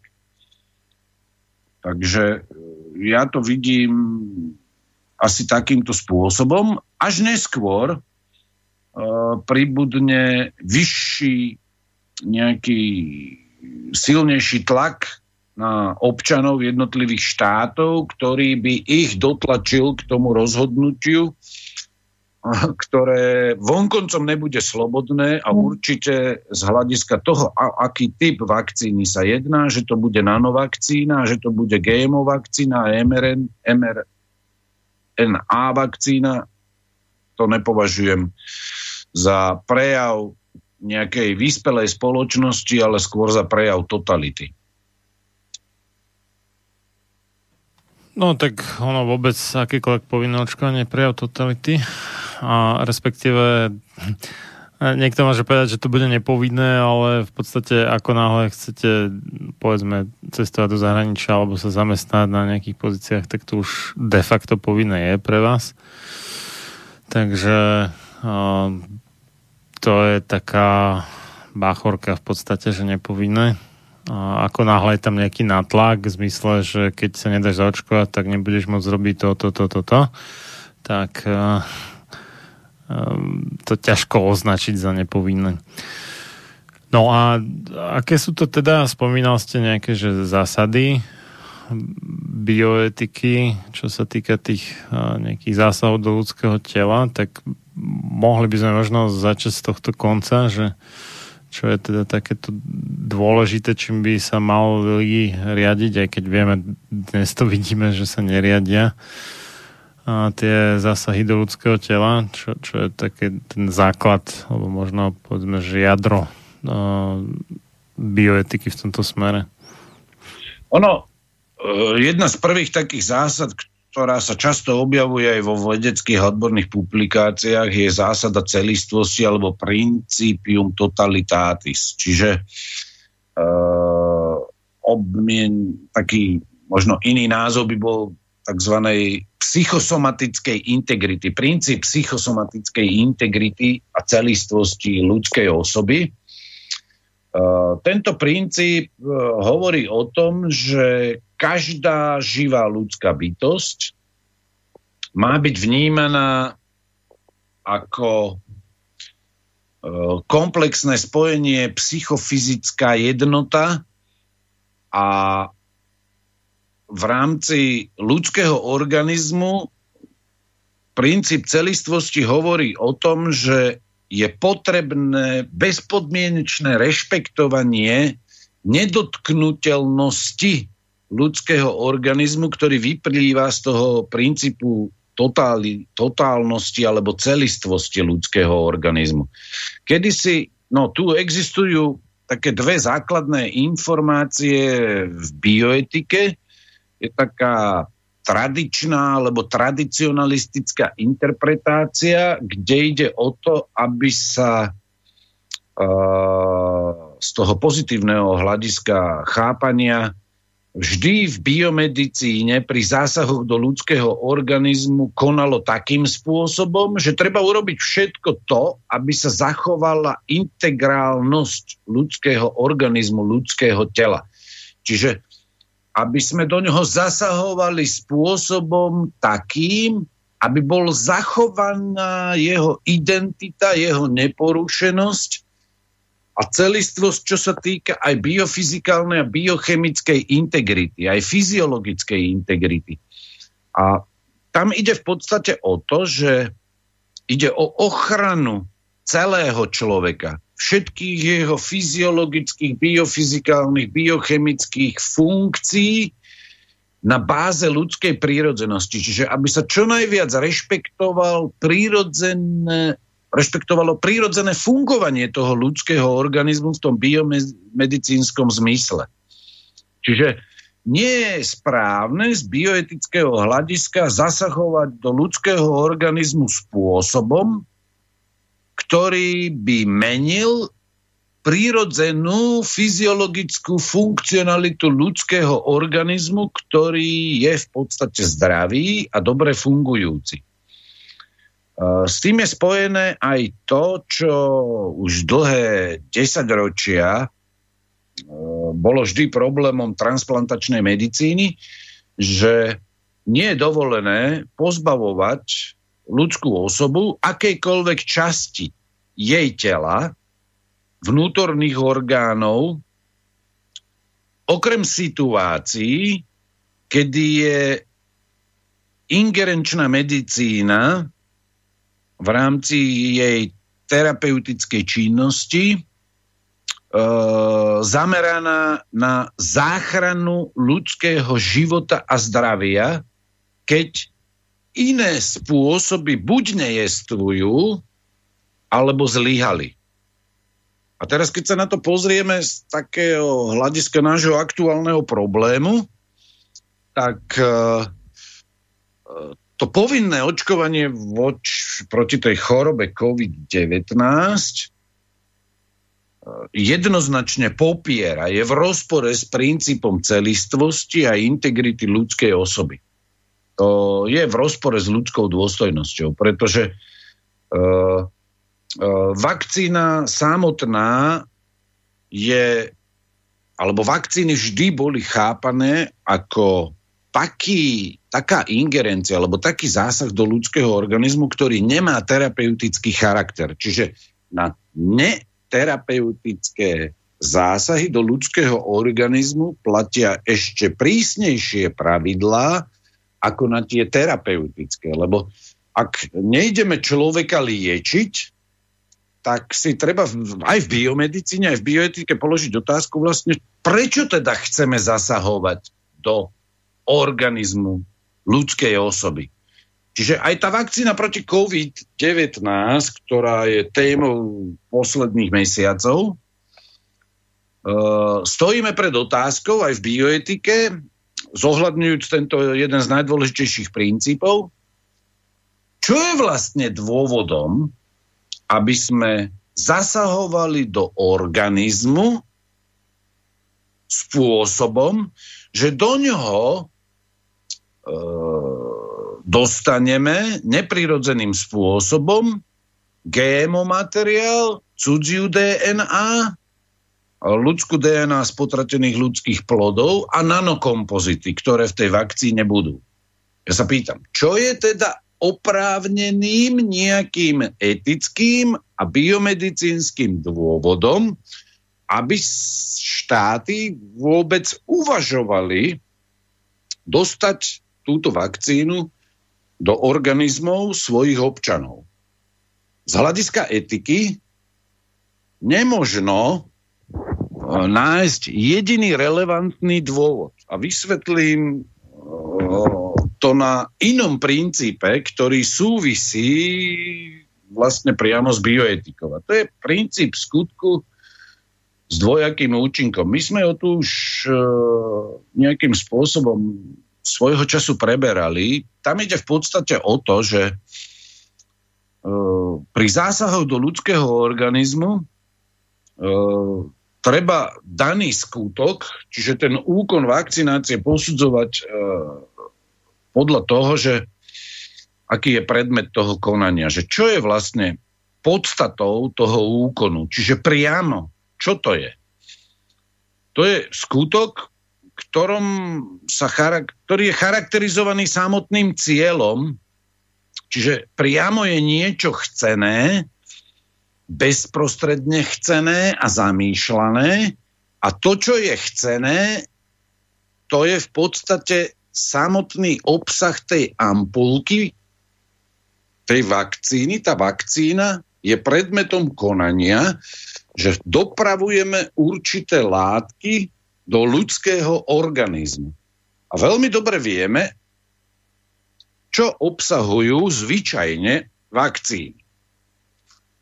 Obsahujú toxické látky, obsahujú adjuvanty, ktoré sú takisto toxické, obsahujú geneticky modifikované organizmy, obsahujú nanokompozity. A teraz ešte navyše máme novú generáciu vakcín, ktorá bude iniciovať e, určité procesy v imunitnom systéme na genetickej úrovni. A čím sa toto chce ospravedlniť? Keď ten organizmus je zdravý a fungujúci, nie žiadneho etického a biomedicínskeho dôvodu, ktorým by sa dalo takéto konanie zdôvodniť. Najmä ak vezmeme do úvahy to, že čo poznáme už aj z iných problémov ohľadne vakcinácie. Čiže keď si vezmeme samotný predmet toho konania, a to je vakcinácia touto novou vakcínou, tak on sám zo svojej podstaty tento predmet nemôže byť dobrý. Pretože obsahuje v sebe nielenže toxické látky, ale obsahuje v sebe nanočastice, ktoré budú mať určitú funkcionalitu, obsahuje v sebe geneticky modifikované organizmy a obsahuje v sebe funkciu, ktorá je založená na genetickej manipulácii potom, čo sa ona dostane do ľudského organizmu, bude ho modifikovať. Čiže takéto konanie z hľadiska biomedicíny, keďže nemá terapeutický charakter, v žiadnom prípade nemôžeme na základe zásady skutku s dvojakým účinkom súhlasiť v tej etickej rovine. A už vonkoncom teda nie v tej biomedicínskej rovine. A potom máme, uh, potom máme ten úmysel a cieľ konajúceho a tam ide o to, že uh, verejnosti sa prezentuje vakcína a to už máme niekoľko mesačnú mediálnu propagandu a masáž za sebou, sa prezentuje ako jediná možnosť, ako sa vysporiadať s tzv. koronapandémiou a epidémiou, ktorú ja by som pravdivejšie pomenoval koronahystériou. A teraz, keď je cieľom, keď je táto vakcína prezentovaná ako nejaký cieľ, ktorý je vraj dobrý, tak ja mám potom ešte otázku, že tu ide o, aj o to, že čo spôsobuje táto vakcína, okrem toho, čo sa o nej verejne deklaruje. A to sú tie tzv. vedľajšie nežiadúce negatívne účinky. A tu z hľadiska bioetiky musíme jednoznačne prihliadať na to, že faktom je, že tento vývoj vakcíny je nesmierne rýchly, preskakujú sa alebo spájajú sa jednotlivé klinické fázy skúšania Čiže my e, poznajúc túto problematiku, vieme, že sa vyvíjajú niekedy vakcíny 5 a viac rokov, teraz má byť vyvinutá za niekoľko mesiacov, tak ja sa pýtam, že okrem toho, čo o nej hovoria, že bude mať akési funkcie, ktorými bude nejako modifikovať fungovanie ľudského organizmu, čo samo o sebe je nepriateľné z hľadiska ľudskej prírodzenosti a dôstojnosti, tak bude mať aj iné nežiadúce účinky, ktoré nebudú spolahlivo zistené. Tam sme spomínali v tom prvom stupe, že na rôzne typy toxicity nebude zase testovaná, pretože smernice medzinárodné si to nevyžadujú.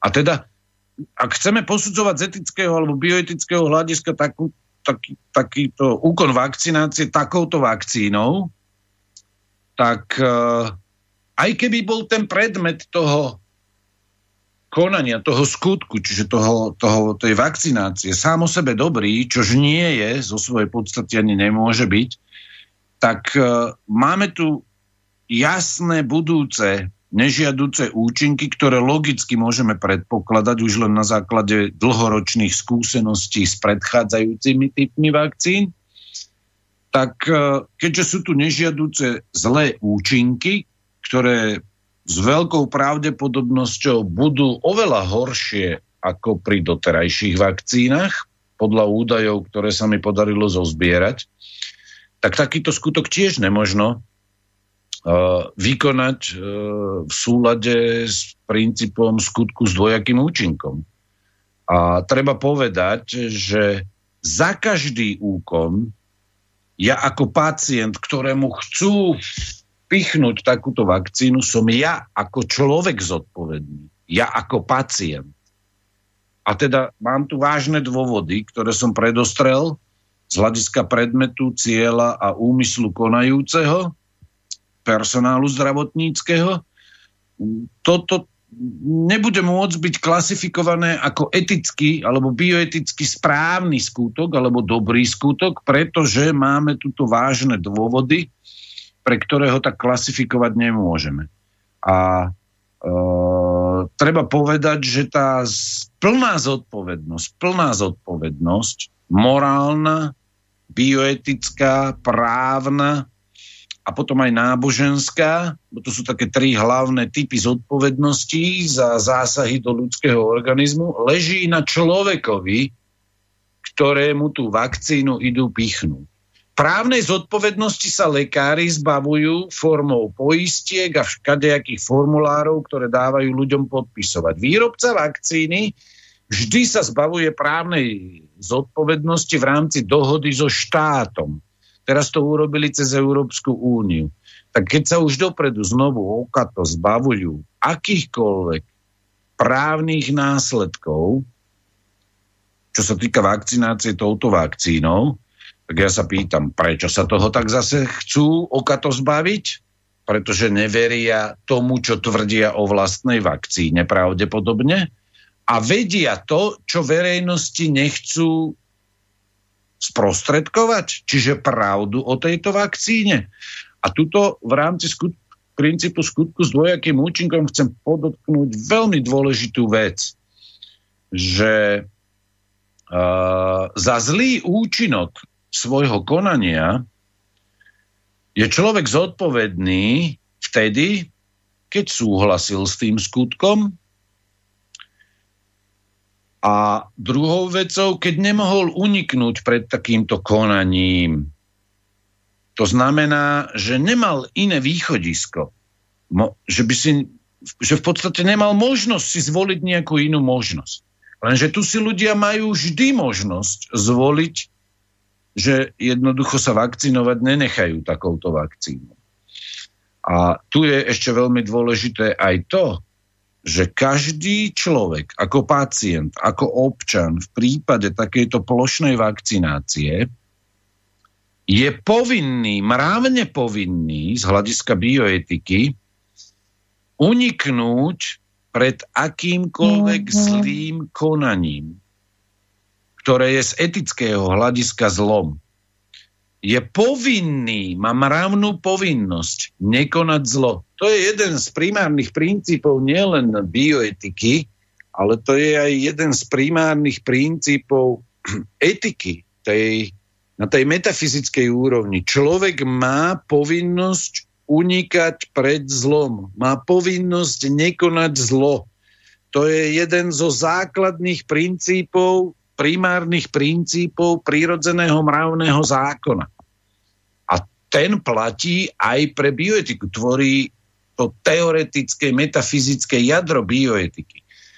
A platí to aj v biomedicíne. Jednoducho akýkoľvek ľudský skutok, akýkoľvek zásah do ľudského organizmu uh, musí splňať určité etické aj právne kritéria.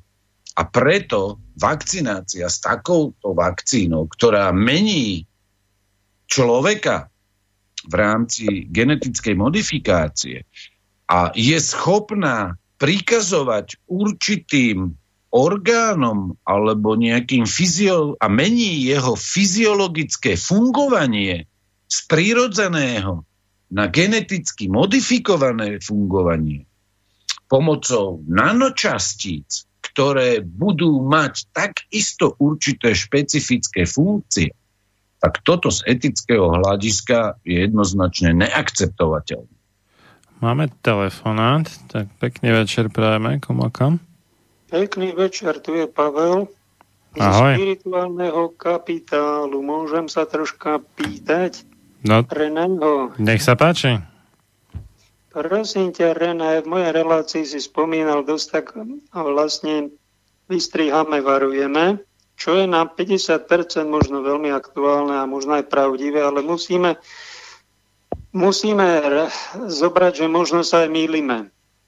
Čo keď, tie, čo keď to očkovanie je pozitívne a tým ľuďom pomôže a tie nanočipy tam nebudú, lebo nemáme na to absolútnu istotu a možno aj plašíme ľudí.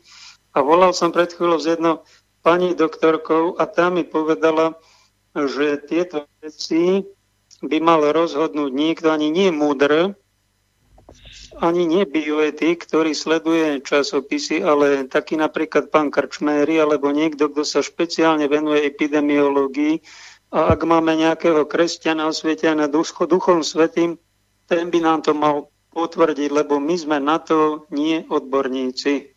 Toľko asi. Teším sa na odpoveď. Dobre, ďakujeme za zavolanie. No, ja hneď môžem reagovať takou možno veľmi nepríjemnou otázkou, akým právom chce o mojej o existencii, o mojom ľudskom organizme rozhodovať tretia osoba. Toto je prvá vec, ktorú by si mali všetci občania v Európskej únii položiť. Akým právom chce niekto rozhodovať v oblasti biomedicíny a starostlivosti o zdravie nad o osobe iných. Akým právom? Kto si dokáže osobovať právomoc rozhodovať o tom, ako sa ja mám starať o svoje zdravie? To je prvá vec. Druhou vecou je to, že keď sa na to pozrieme povedzme aj z toho náboženského hľadiska, pretože Pavel je rímskokatolickým kňazom. Život človeka a človek sám z toho teologického hľadiska je dielom stvoriteľa. Každý z nás sme dostali život ako dar a každý z nás sme aj to, to ľudské psyché, aj tú dušu, aj to ľudské telo dostali ako dar. Nikto nemá na svete právo rozhodovať z hľadiska tretích osôb o mojom živote. O mojom, o mojom ľudskom tele, ktoré som ja dostal ako dar. Poznáme teologické koncepcie o chráme Ducha Svetého a podobne. Teraz ak ide o odborníkov, ktorí majú právo o tom rozhodovať, tak e, boli spomenuté určité mená, ktoré sú verejnosti známe. V verejnosti nie sú celkom známe určité skutočnosti, za peniaze koho pracujú tieto známe mená, kde pracujú a aké produkty? Takýmto spôsobom e, šíria vo svete. Tí ľudia, ktorí sa špecializujú či už na oblasť e, epidemiológie, alebo infektológie, alebo podobne, môžu tak rozhodovať akurát sami o sebe a na základe dialogu s pacientami svojimi a osobami, ktoré sú im zverené do biomedicínskej starostlivosti, môžu spolu rozhodovať s týmito pacientami na základe toho, že tí pacienti vyjadria slobodný informovaný súhlas s nejakou terapiou. Na to majú právo. Ak im pacienti odsúhlasia určité zásahy do ich ľudského organizmu, potom majú títo ľudia, špecialisti z oblasti biomedicínskych vied, právo zasahovať do ich organizmu z terapeutického hľadiska, z hľadiska o ich zdravotný stav. Toto regulujú mnohé medzinárodné a národné predpisy, ktoré jasne regulujú tú hranicu medzi autonómiou pacienta a jeho právami a povinnosťami, ktoré má, a potom lekárskym personálom. Ale žiaden ľudský subjekt, ani z hľadiska etiky, ani z hľadiska biomedicíny, nemá právo niekomu nariadovať akúkoľvek formu terapie, s ktorou on nesúhlasí, pretože pacient dokonca podľa etických princípov, ktoré boli neskôr implementované do právnych systémov v Európe, má dokonca právo nepoznať svoju diagnózu a má právo odmietnúť liečbu, ktorú mu lekár navrhuje. Liečbu nemožno nariadiť pacientovi. A ani vakcínu nikomu nemožno nariadiť. Treba si uvedomiť, že tieto právne normy, ktoré sa opierajú o bioetické princípy, boli dokonca implementované vo známom dokumente Eh, po druhej svetovej vojne tzv. Norimberský kódex. Prečo to tak bolo? Pretože aj za čias totalitných režimov, ako bol nacizmus a fašizmus, si niektorí odborníci, lekári, vedci a výskumníci uzurpovali právo robiť to, na čo právo nemajú naordinovať niekomu násilím nejakú liečbu, nejaký zásah do jeho ľudského organizmu. A tu nejde o to, či to išlo do jeho somatickej zložky alebo do jeho psychického zdravia. Jednoducho, tu sú určité princípy, ktoré keď opustíme, automaticky sa ocitneme v totalitnom režime. Žiadna autorita biomedicínska nemá právo nariadovať niekomu akýkoľvek zásah do ľudského organizmu, akýkoľvek biomedicínsky úkon, ktorý súvisí so zdravím človeka. Jednoducho toto sú právne aj biomedicínske, aj bioetické normy. A bioetické normy a etické princípy sú toho základom všetkého. Nedotknutelnosť ľudskej osoby. Ak raz toto opustíme, stávame sa otrokmi v rukách farmaceutických gigantov, pretože ľudia, aj tí odborníci, tak ako za nacistického režimu, určití lekári, ja viem, že celá svetová verejnosť pozná jedno jediné meno, doktor Mengele, ale tam boli stovky takýchto lekárov, ktorí no, sa bol, podielali. To bol na... zrovna ten, čo tomu unikol, tomu súdu do Argentíny. Máme, no. máme e, volajúceho z, z Rakúska opäť, tak ešte raz pekný mm, večer. Dobrý večer, to som ešte raz, ja tu je Jozef. E, chcem len povedať, keď som počul tohoto kňaza, čo volal vám do relácie, že však asi to je dobre to očkovanie a tak ďalej. Viete čo, um, myslím, že on je trochu pomílený v tomto, ale ja chcem povedať niečo iné. Ja chcem len povedať to, aby ste mi to zobrali z úst, že vlastne aj doktor Mengele, a to boli aj iní, ak vy hovoríte, Mm, keď prišli do koncentráku, tak nás pripravujú tiež na niečo a rozdieloval, kto pôjde kam, čo a taktiež boli rôzne epidemiológovia, doktori, ktorí rozhodovali, čo sa bude diať s tými väzňami. A my sme v podstate v týchto štátoch ako vo veľkých väzeniach. Hej? My sme aj tá karanténa, vlastne toto všetko mi pripomína ako 30. roky, pretože ja sa zaujímam dosť o históriu a dokumenty pozerám.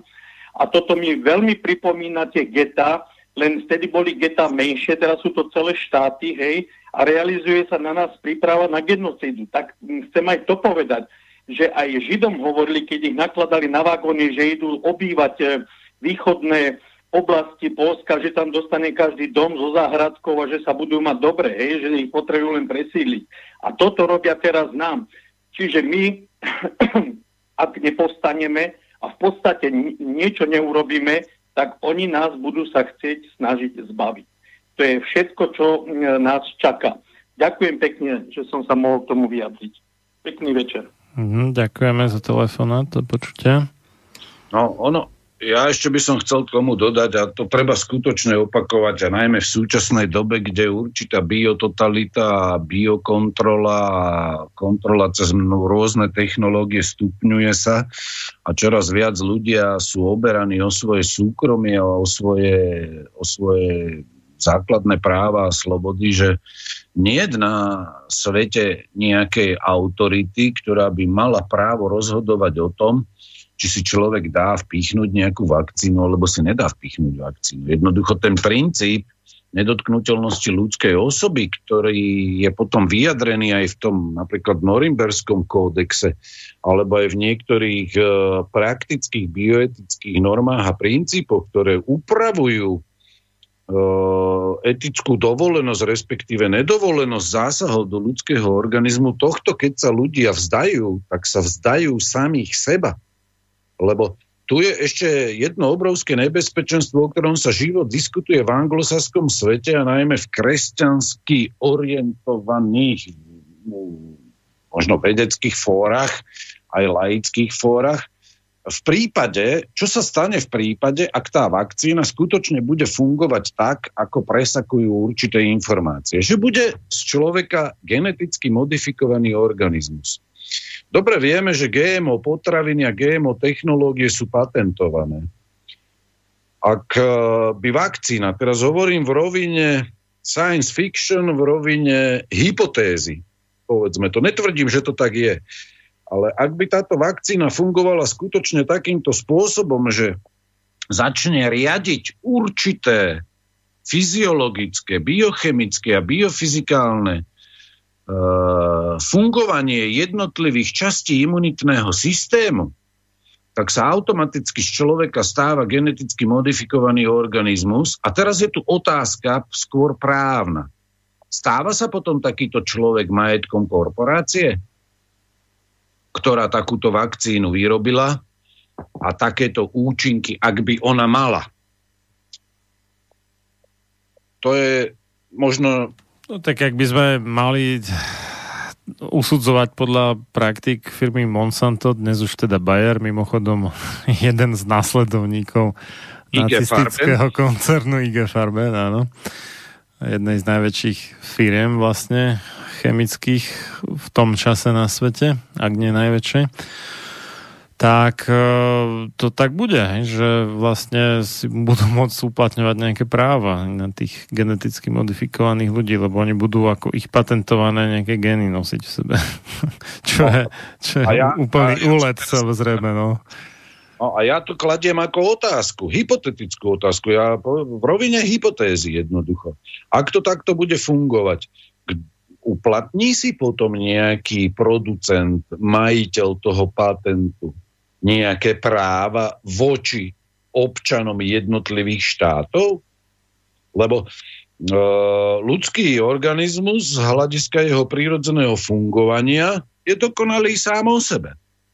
Je taký, aký je, to je ľudská prírodzenosť. A ja v dnešnej dobe biotechnologického pokroku, génového inžinierstva, génových manipulácií, navrhovaných e, experimentálnych typoch typov liečby, ktorá je génovou terapiou, ja som v tejto otázke nesmierne opatrný a vo všetkých mojich vedeckých článkoch, kde sa zaoberám génovou terapiou, génovým inžinierstvom, uh, uh, zmenou genetického kódu človeka, ktorá sa prenaša z generácie na generáciu, to je niečo, kde stojíme už na hrane toho, že máme, eto, máme takú doteraz etapu, že je človek homo sapiens sapiens a potom bude posthumánna etapa, kedy bude už homo geneticus, že už bude človek zmodifikovaný tým, ako urobili napríklad vedci tí, s tými embriami, že jednoducho pomocou určitých transkripcií zmenili e,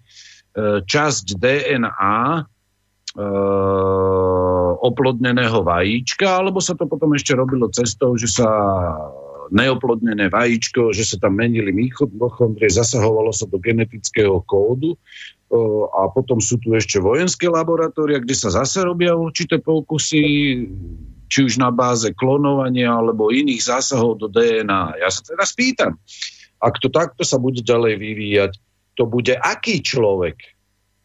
Aké to bude mať následky na ľudský genóm? Lebo ľudský genóm ako taký je nepatentovateľný. Ale ak ho zmeníme na základe určitej génovej te- technológie, biotechnológie, tak potom sa ľudský genóm, pri najmenšom jeho časť u občanov, u ktorých by takáto zmena nastala, sa stane majetkom koho? Občan sa stane majetkom niekoho? Dnes sme v období ešte aj inej hystérie, tzv. rasizmu, ktorý sa odsudzoval, kedy tu ľudia mali otrokov v celej ľudskej histórii. A teraz sa pýtam, koho vlastníctvom budú takíto ľudia, ktorí budú mať zmenený genóm a bude zmenený na základe takýchto postupov biotechnologických. Toto sú veľmi nebezpečné otázky, lebo uh, tu si my musíme uvedomiť, že tá etická alebo bioetická zodpovednosť za človeka, za jeho ľudskú prírodzenosť, tá sa, táto zodpovednosť sa dotýka aj e, genómu ľudskej osoby. E, v časoch ešte, keď som študoval v rámci doktoránskych štúdí biomedicínu, tam mnohí lekári, genetici zdvíhali v 90. rokoch e, počas mojich e, doktoránskych štúdí v zahraničí varovný prst, kedy na fakultách, e, kde sa vyučovala neurogenetika a mnohé všelijaké možnosti sa otvárali v rámci výskumu, oni zdvíhali varovný prst pred týmito biotechnológiami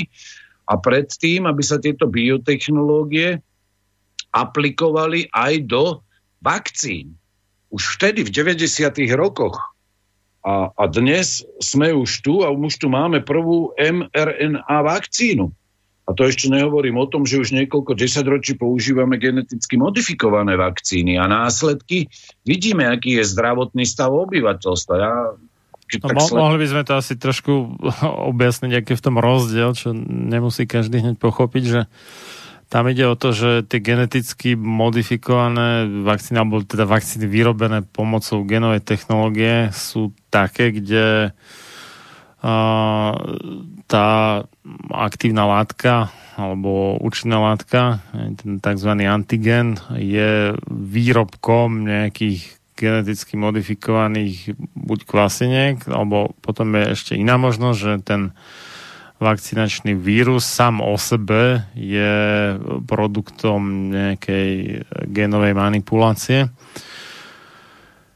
Čiže tam nie je cieľom teda zmodifikovať tie bunky tej očkovanej osoby, zatiaľ čo u týchto nových vakcín, čo je technológia neodskúšaná na ľuďoch zatiaľ, tak tam práve toto je cieľom, čiže na rozdiel od tých e, vyrobených pomocou genovej technológie, ktoré sa ale spoliehajú na štandardné mechanizmy imunitného systému, aj keď otázka je, že nakoľko dobre sú chápané a čo všetko sa s tým môže stať, tak na rozdiel od toho, tieto nové vyslovene menia gény očkovanej osoby, respektíve to je ich princíp fungovania. Takže v, tom, v tomto je ten rozdiel. Takže tie pr- pr- prvé staršie sú vyrobené vlastne na základe tej technológie zmeny génov, či už vírusov, alebo kvasiniek, alebo čoho. Zatiaľ, čo tieto nové majú vyslovene za cieľ zmeniť gény očkovaného človeka.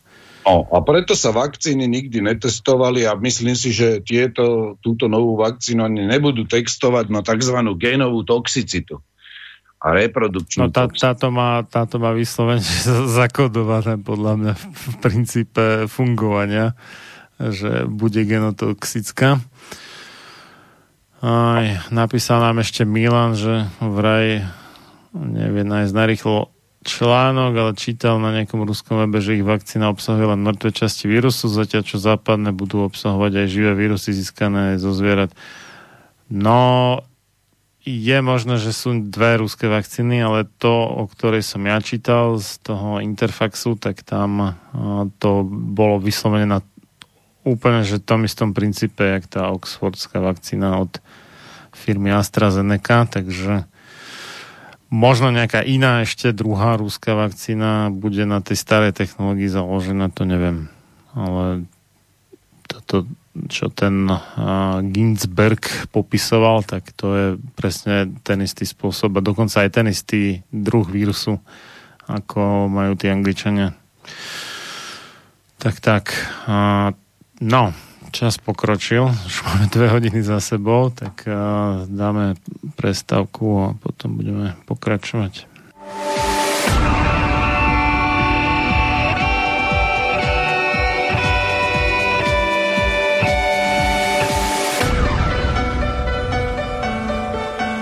Čím národ nižšie stojí, čím hlbšie v živote telesnom je ponorený, tým menej vážnosti má sám k sebe a tým ľahšie si dá so sebou zahrávať a svoje si odnímať, ako i jednotlivý človek v bahne telesného života zaviaznutý. Je bez vážnosti k sebe samému a ľahko sa za úžitok telesný nielen s telom, ale aj s dušou zapredá. Ľudovít Štúr Máte naladený slobodný vysielač Banská Bystrica.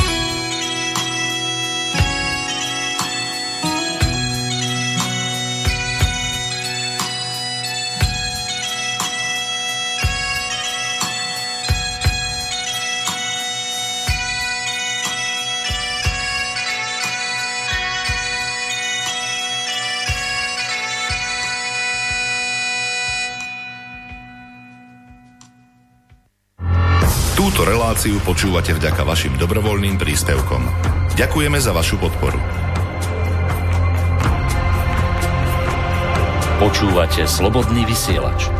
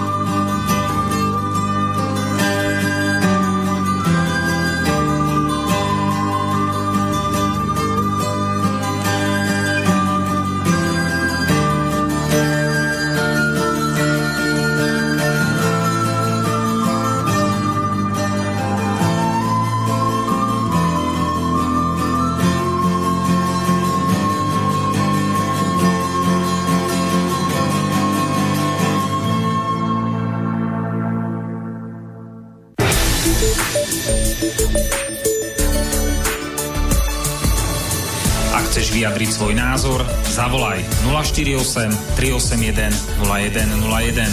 Slobodný vysielač, váš rodinný spoločník. Pokračujeme v relácii sám sebe lekárom číslo 236 na tému bioetika zásahov do ľudského tela. A z Banskej Bystrice od Mixu Marian Filo a na Skype máme nášho dnešného hostia, doktora teológie Reného Paláka, PhD. Teda dúfam, že máme. Áno, áno, počujeme sa. Dobre, bol tak prekvapivo ticho. No, eh, ja by som ešte raz eh, rád počiarkol ten taký úplne že zásadný fakt, nazýva sa to aj autonómia osoby, alebo tá nedotknutelnosť osoby. Tam je teda aj tá telesná rovina, je duševná. A je to vo viacerých eh, medzinárodných zmluvách a ľudských právach, ale očividne je to také nedocenené a častokrát porušované. A vždy, keď niekto sa tvári alebo si uzurpuje to právo, že môže rozhodovať o vašom tele alebo aj o vašej duši bez vášho vedomia alebo proti vašej vôli, respektíve pokiaľ je človek dieťa, tak e, príslušných e, rodičov alebo opatrovníkov, teda vedomia a vôle, tak e, to de facto znamená, že on sa cíti byť pánom vlastne nad vami a vy ste jeho otrokom. Že o nič iné tam nejde, lebo otrostvo je vlastne v podstate to isté, teda vlastne nie, alebo uplatňovanie si vlastníckého práva niekoho, jednej osoby nad inou osobou. A pokiaľ niekto, ako napríklad uh, náš alebo môj kolega teda, uh, ktorý tiež má reláciu na slobodnom vysielači, Pavel Pakoš, ktorý nám tu volal, pokiaľ je presvedčený o tom, a že je v poriadku, keď uh, niekto, čo ako môže byť profesor, odborník, neviem čo, to je jedno, má právo a nutiť niekoho k niečomu proti jeho vôli, čo sa týka e, nejakého zásahu do jeho tela, tak v podstate tým schvaluje otroctvo. To je úplne zásadná vec a cez to skrátka nejde vlak. Ako náhle niekto či už pod nejakými hrozbami pokút alebo nejakých výhrážok, obmedzení, neviem čoho, väzenia, hoci čoho, nutí človeka, aby do svojho tela niečo vpravil alebo si dal urobiť nejaký chirurgický zákrok alebo hoci čo, tak e, de facto to znamená, že je to otrokár a ten predmetný človek je otrokom. Tak to, toto som chcel teda počiarknúť k tejto som, téme. By som v súvislosti s tým, čo tá vakcína bude spôsobovať na genetickej úrovni, ja by som chcel poukázať na tie bioetické princípy, čo sa týka toho morálneho alebo etického hodnotenia. Lebo v kresťansky orientovanej bioetike už celé 10 ročia, ešte keď genetické inžinierstvo bolo v plienkach, keď sa len začínal skúmať genetický kód a keď boli tie objavy špirálovej DNA a podobne a začínalo sa nejakým spôsobom rozvíjať genetika, kde veľmi významným predstaviteľom rozvoja alebo takým otcom genetiky bol v podstate francúzsky lekár a genetik uh, Jérôme Lejeune, tak uh, on bol vlastne aj taký, on, objavil niekoľko chorôb na genetickej báze a on bol takým prvým, on bol prvým predsedom Paperskej akadémie pro víta, tak už v tých časoch, eh, to boli v podstate 80. 90. roky, eh, i pápež Jan Pavel II vyzýval k veľkej ostražitosti a opatrnosti z hľadiska zásahov do ľudského genómu. A treba povedať, že, že už vtedy bolo v bioetike e, sformulované právo každej ľudskej bytosti na zachovanie jej genetickej identity. Čiže e, treba v súvislosti s e, vakcináciou proti COVID-19 vytiahnuť jednoznačne v odborných a vedeckých krúhoch otázku práva každej ľudskej bytosti vo vzťahu e, k niektorým možnostiam medicíny a biomedicíny a určitých biotechnológií, špeciálne práve v oblasti genetickej manipulácie a genetickej, povedzme teda aj terapie, hoci v tomto prípade nejde o žiadnu terapiu. Lebo musíme si položiť otázku, ako zosúľadiť takú genetickú manipuláciu s koncepciou vrodenej ľudskej dôstojnosti a ľudskej prírodzenosti a s nedotknutelnou autonómiou ľudskej osoby alebo človeka, ktorá prislúcha v podstate každému človekovi. A treba povedať, že v bioetike e, viacerí odborníci tzv. normatívnej bioetiky sa zhodujú v tom, že e, ak ide o terapeutický zásah, tak treba zachovávať najvyššiu možnú mieru opatrnosti, pretože zásah do genetického dedičstva človeka musí byť nasmerovaný na reálne osobné dobro pacienta a človeka a nesmie súčasne narúšať jeho integrálnosť a identitu. Nemôže škodiť jeho životu. A druhou vecou, ktorú v tejto súvislosti z hľadiska biotiky chcem spomenúť, že e, nesmieme e, prekročiť nejaké hranice úplne striktne chápanej terapie. Čiže musia byť splnené určité podmienky pre zásahy do ľudského organizmu, ktoré sú ešte prípustné tieto zásahy. A treba povedať, že prvou tou podmienkou je primum nocere, neškodiť pacientovi. Čiže nie je možné vykonať akýkoľvek zásah do genetického kódu človeka, ktorý by narušoval jeho identitu. A druhou vecou je to, nesmie akýkoľvek zásah škodiť človekovi. A keď e, máme medializované niekoľko mesačné informácie o tom, ako sa tu preskakujú fázy klinických skúšok, mm. tak a súčasne už vyšlo najavo to, že AstraZeneca alebo akýkoľvek výrobca, ktorý sa dohodne s jednotlivými štátmi alebo nejakými zoskupeniami štátov, ako je Európska únia, sa zbavuje právnej zodpovednosti za prípadné nežiaduce vedlejšie účinky, tak potom o akých odborníkoch, to je tu potom reč, keď sa všetci už teraz, ktorí to vyprodukujú, vyvinú, a budú to ponúkať štátom a zarábať na tom miliardy. Ja sa pýtam na základe teda, čoho si mám myslieť, e, že je to bezpečné. Že to splňa tieto bioetické zásady a princípy. A treba povedať, že jedným z tých, jednou z tých podmienok je aj to, že je povinné pri takomto zásahu rešpektovať tú základnú ľudskú dôstojnosť a biologickú prírodzenosť človeka. Je neprípustné z bioetického hľadiska sa pokúšať e, modifikovať genetické dedictvo, genetické patrimónium e, ľudstva a vytvárať určité odlišné skupiny ľudí na genetickej báze.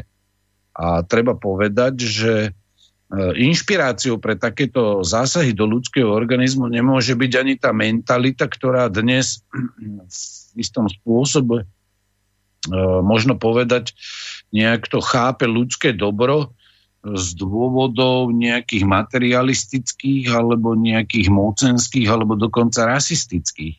Čiže E, genetické manipulácie sú, majú totiž arbitrárny charakter a nemajú nič spoločné so spravodlivosťou. Jednoducho tam je ľudský život redukovaný do roviny akéhosi predmetu, s ktorým manipulujeme a pritom máme dočinenia s podmetom, čiže so samotným človekom, so ľudskou osobou, s bytosťou, ktorá je rozumná a slobodná. A treba takto chápať človeka aj v súvislosti s, teda s vakcínou, ktorá chce zasahovať do fungovania ľudského organizmu formou zadávania príkazov na tej genetickej a molekulárnej úrovni. To je jednoducho je neprípustné z hľadiska bioetických princípov. To popiera integrálnu realitu ľudskej osoby, jej nedotknutelnosť ako takej. Jednoducho tá ľudská genetická prírodzenosť na tej genetickej úrovni je niečo, čo je nedotknutelné. A podotýkam, tu sa nebavíme o žiadnej génovej terapii, tu sa bavíme o zásahu do ľudského organizmu, ktorý nemá terapeutický charakter. A pritom bioetici už 10 ročia vyzývajú k zodpovednosti a opatrnosti, ak ide o génovú terapiu. Čiže je nejaký človek chorý a pomocou určitých biotechnológií sa objavujú niekedy teoretické experimentálne možnosti, ako človeka liečiť, keď on potrebuje nejakú nejakú pomoc z hľadiska nápravy jeho zdravotného stavu. A tu ale hovoríme o tom, čo je neterapeutickým zásahom. Čiže tam absolútne nie žiadnych e, bioetických princípov, podľa ktorých by sa dala aplikovať vakcína, ktorá v sebe obsahuje nanokompozity, geneticky modifikované organizmy, ktorých účinok už len v potravinách sa prejavil negatívne, nehovoriac o tom, ako, o aký princíp aplikácie ide pri vakcinácii. A potom o mRNA funkcionalitu vakcíny, ktorá jednoducho bude zadávať príkazy, ako majú jednotlivé procesy v organizme prebiehať toto je jednoducho neprípustné z bioetického hľadiska. A toto odjak živa bolo aj v rámci katolíckej bioetiky prítomné, v rámci teda posudzovania, mravného posudzovania takýchto zásahov do ľudského genetického kódu. To už ťažko nejakým spôsobom to nejako eticky zdôvodniť, lebo, lebo vieme o snahách e, vedcov v oblasti genetiky, že aj tá terapia, kedy sa odstraňuje nejaký patologický stav, že nesie v sebe ohromné riziko. Pretože e, tu čo, vstupujeme na pôdu, ktorá je neprebádaná a nevieme ani v rovine tej teórie predpokladať, aké to bude mať účinky a následky. Či budú len pozitívne, alebo budú aj negatívne. A tu sa bavíme my v tomto prípade v súvislosti s korona, teda pandémiou alebo hystériou o neterapeutických zásahoch do ľudského organizmu. A tam tie kritéria hovoria teda jednoznačne a ťažko to možno nejakými bioetickými princípmi takéto konanie zdôvodniť. Jednoznačne z toho principiálneho hľadiska je takýto krok nesprávny a mravne, alebo teda eticky nedovolený.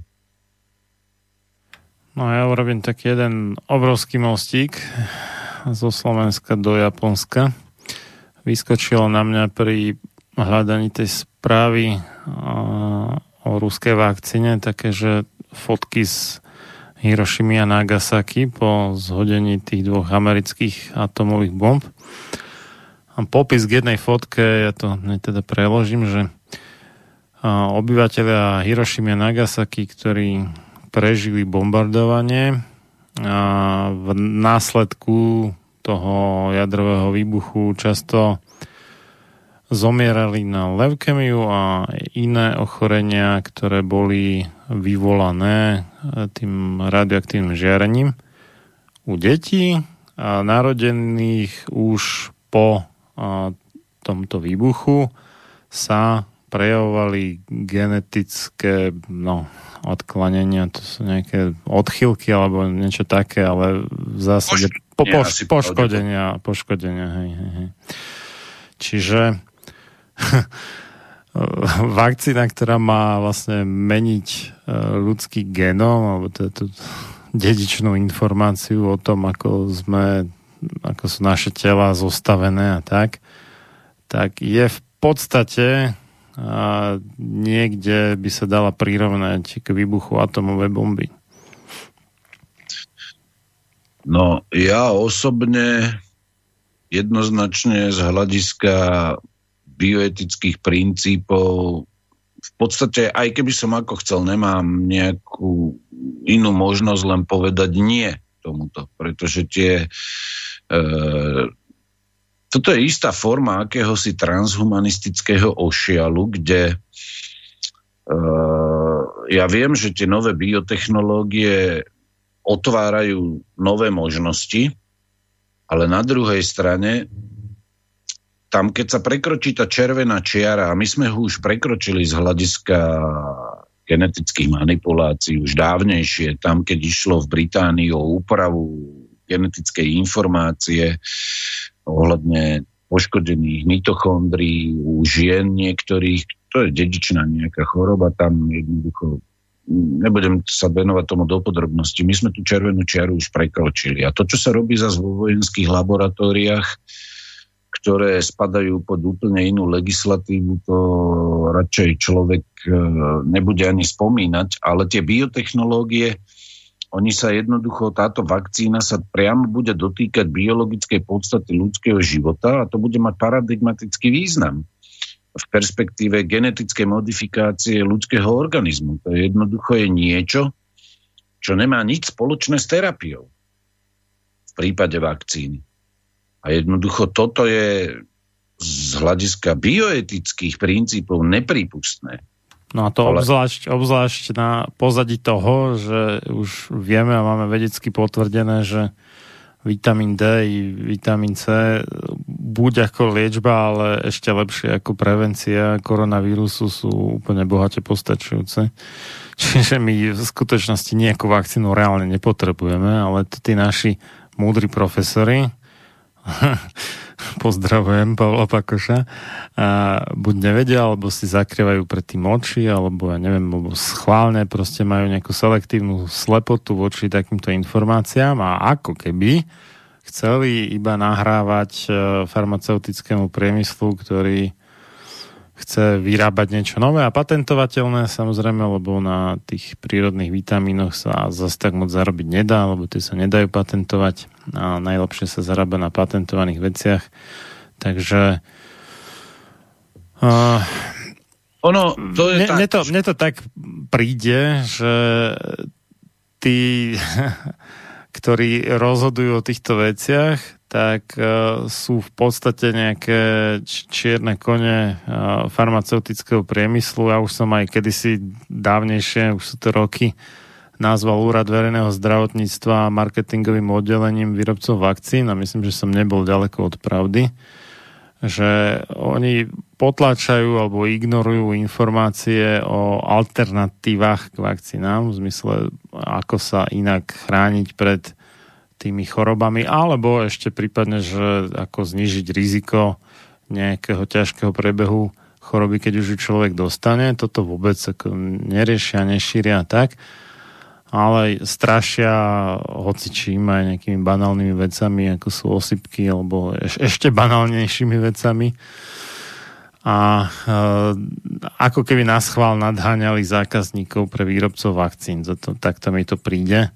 A... Ale ale toto je možné len preto, lebo všetky tie biomedicínske vedy a ten vedecký výskum je zredukovaný doslova v duchu takého redukciu ad absurdum. Jednoducho to vyústuje do situácie, kde človek, občan a jeho život má byť podriadený tej neludskej biomedicínskej vede a biotechnologickým experimentom už aj na genetickej úrovni.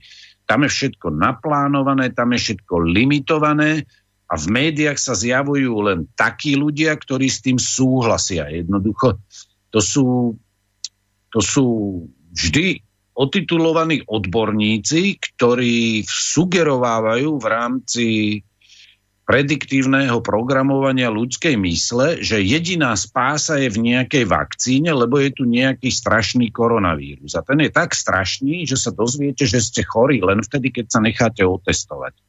Dokonca vo väčšine prípadov toto platí. A, a takéto vedecké nejaké plány zaočkovať celé populácie plošne a takéto ciele a limity, oni nikdy není sú založené na pravdivej antropológii a na vedeckých faktoch alebo na vedeckých princípoch. Ono je to vždy založené na neludskej racionaliste takého pragmatizmu, utilitarizmu, na e, logike zisku.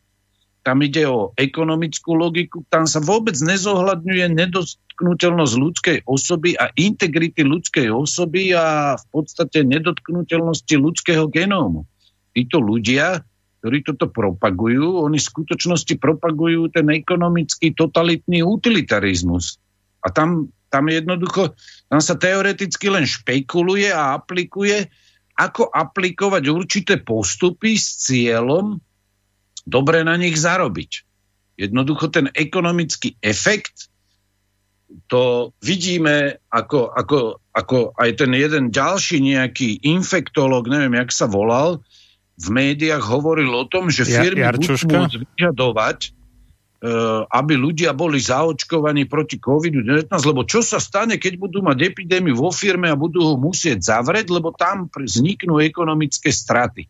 To bol Ale... Jarčuška, nie? Myslíte? No, asi tak nejako sa volal. No a, no. a toto, sú, toto je čistá, čistý ekonomický utilitarizmus, ktorému sa má podriadiť ľudská prírodzenosť a nedotknutelnosť ľudského genómu a ľudskej osoby. To je ako genetické patrimónium človeka už nič neznamená. Bioetické princípy pre takýchto ľudí nič neznamenajú.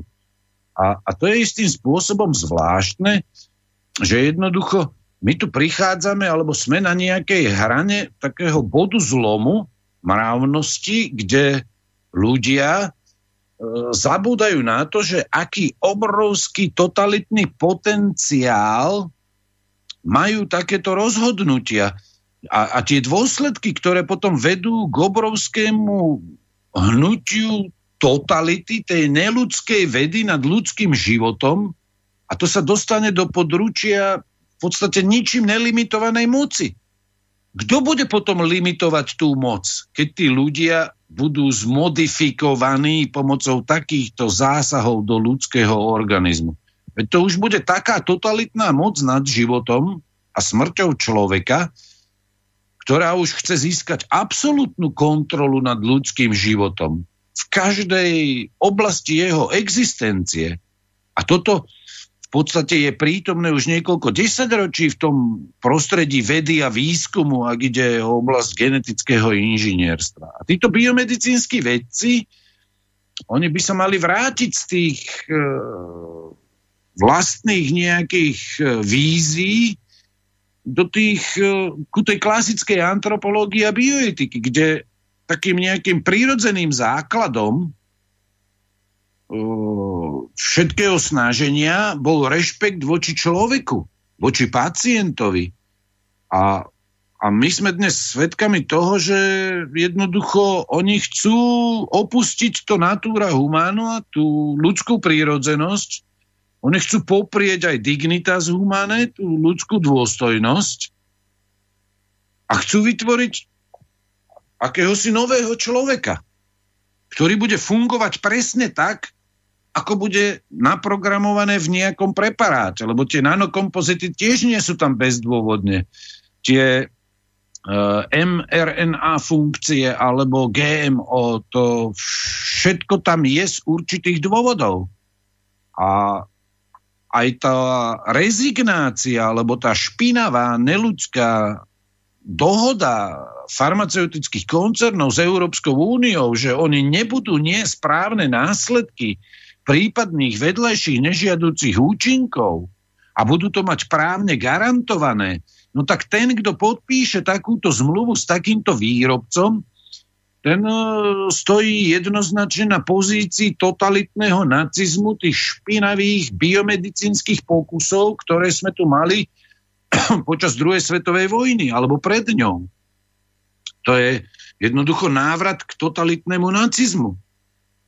Ako, ja neviem, či tí ľudia aj teda na Slovensku voliči, či si neuvedomujú vlastne, akú oni majú zodpovednosť komu zveria správu štátu a riadenie spoločnosti, keď tí politici jednoducho takýmto spôsobom bez najmenších problémov súhlasia a neprotestujú proti tomu, čo hlásajú títo tzv. odborníci z biomedicínskych vied, že chcú, aby takáto vakcinácia bola povinná.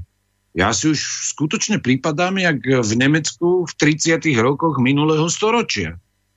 Veď toto je čistá katastrofa, že si niekto uzurpuje právo napriek všetkým negatívnym skúsenostiam z minulosti nanúcovať ľuďom podstupovať biomedicínske zákroky štýle totalitného biotechnologického nacizmu. Však toto, kam sme prišli? či už e, ľudia, ktorí zažili povedzme druhú svetovú vojnu, už vymereli natoľko, že už tu máme iba zo pár 90 alebo 100 ročných ľudí alebo 85 ročných ľudí, ktorí si ako tak pamätajú teda tu, tie hrôzy nacizmu a už môžeme znovu experimentovať takýmto spôsobom? Veď my ešte doteraz nechápeme na genetickej úrovni, drvivú väčšinu procesov, ktoré prebiehajú v genetickom programe ľudského organizmu a ideme do toho zasahovať takýmto spôsobom a ešte to chceme totalitne ľuďom nanútiť formou priamého alebo nepriamého nátlaku? No na čo mám? Toto je ako ten Norimberský kódex je už zdrapom papiera, dohovor o biomedicíne a právach pacienta, to už je tiež zdravý pa- zdrap papiera. Ja sa pýtam týchto tzv. profesorov a odborníkov, infektológov, epidemiológov, ktorí vystupujú, jeden príde do teatry, ďalší príde do narkózy, ďalší príde inde a každý tam rozpráva a básni o nejakej vakcíne. Ja sa ich pýtam, slobodný informovaný súhlas vám nič nehovorí? Ani tá, tá Hipokratová prísaha, že nesmiete škodiť pacientovi? nič o tej vakcíne nevedia, nevedia, aké bude mať vedľajšie účinky, o ktorých možno ani nemusíme hovoriť, že sú vedľajšie, možno, že sú to hlavné účinky. A kde je teda ľudská prírodzenosť a kde je ľudská dôstojnosť? Ľudské telo to nie je mravne neutrálna hodnota. Ono sa to zdá možno banálne, ale tá somatická zložka ľudského organizmu tvorí ľudskú identitu to je súčasťou ontologickej identity homo sapiens, človeka. Takže akýkoľvek zásah, ku ktorému by politici alebo títo odborníci priamo alebo nepriamo nanúcovali ľuďom formou vakcinácie s takouto vakcínou je porušením základných ľudských práv a tým vstupujeme späť na pôdu nacizmu a fašizmu, ktorý robil pokusy na ľuďoch neludským spôsobom. Ja teda aspoň pri tejto príležitosti vyjadrujem rozhodný protest proti takýmto tendenciám aj v oblasti biomedicínskych vied, aj v oblasti epidemiológie, biotechnológií na genetickej úrovni. Jednoducho to je absolútne nepriateľné. Troška som sa rozohnil. V pohode. Ale, ale odmietam, aby sa tu vytváral pomocou takýchto rafinovaných procesov, kde sa najprv vzbudí nejaký globálny no, merítku strach pred nejakou chorobou, ktorá v podstate prebieha u drvivej väčšiny ľudí úplne spôsobom, nie že bezpríznakovým, človek ani nevie, že má v sebe nejaký koronavírus tej širokej rodiny koronavírusov, ktoré existujú a sú tu s nami 10 ročia a stáročia. A teraz ja odmietam, aby sa na báze vzbudzovania formou mediálnej propagandy, vzbudzovania strachu v ľuďoch podsúvala im akási falošná nádej, že ich zachráni pred smrťou nejaká vakcína, lebo tu sa v podstate bude vytvárať nový biologický druh a to bude nie, že homogeneticus, ale to bude homogeneticus covid, covidus, doslova covidus. A potom, čo budú tí ľudia robiť, keď sa po pár mesiacoch alebo rokoch začnú prejavovať nejaké negatívne účinky, ktoré už nebude možné zvrátiť ani na tej genetickej úrovni. To už bude iný biologický druh. Keď tí ľudia budú fungovať na nejakom pozmenenom genetickom kóde, do ktorého zasiahol človek, to už bude iný biologický druh. Či si uvedomujú ľudia zodpovednosť aj za svoj vlastný život, aj za životy iných? Lebo toto je práve ovocím tej prírodovedeckej, tej relativistickej a progresivistickej biomedicínskej vedy. Jednoducho totalitný obraz človeka, ktorého musíme vylepšiť, ktorého musíme zachrániť, lebo je tu nejaký strašný vírus. Ja viem, že ten vírus je nebezpečný.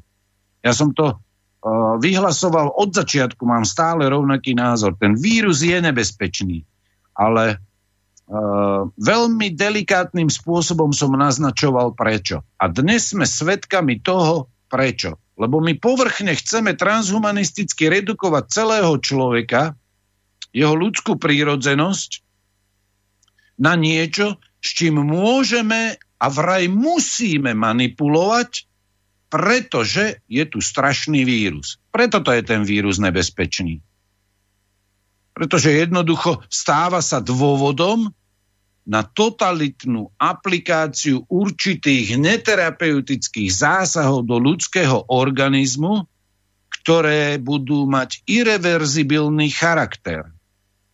A toto je najväčšie nebezpečenstvo tejto vakcinácie.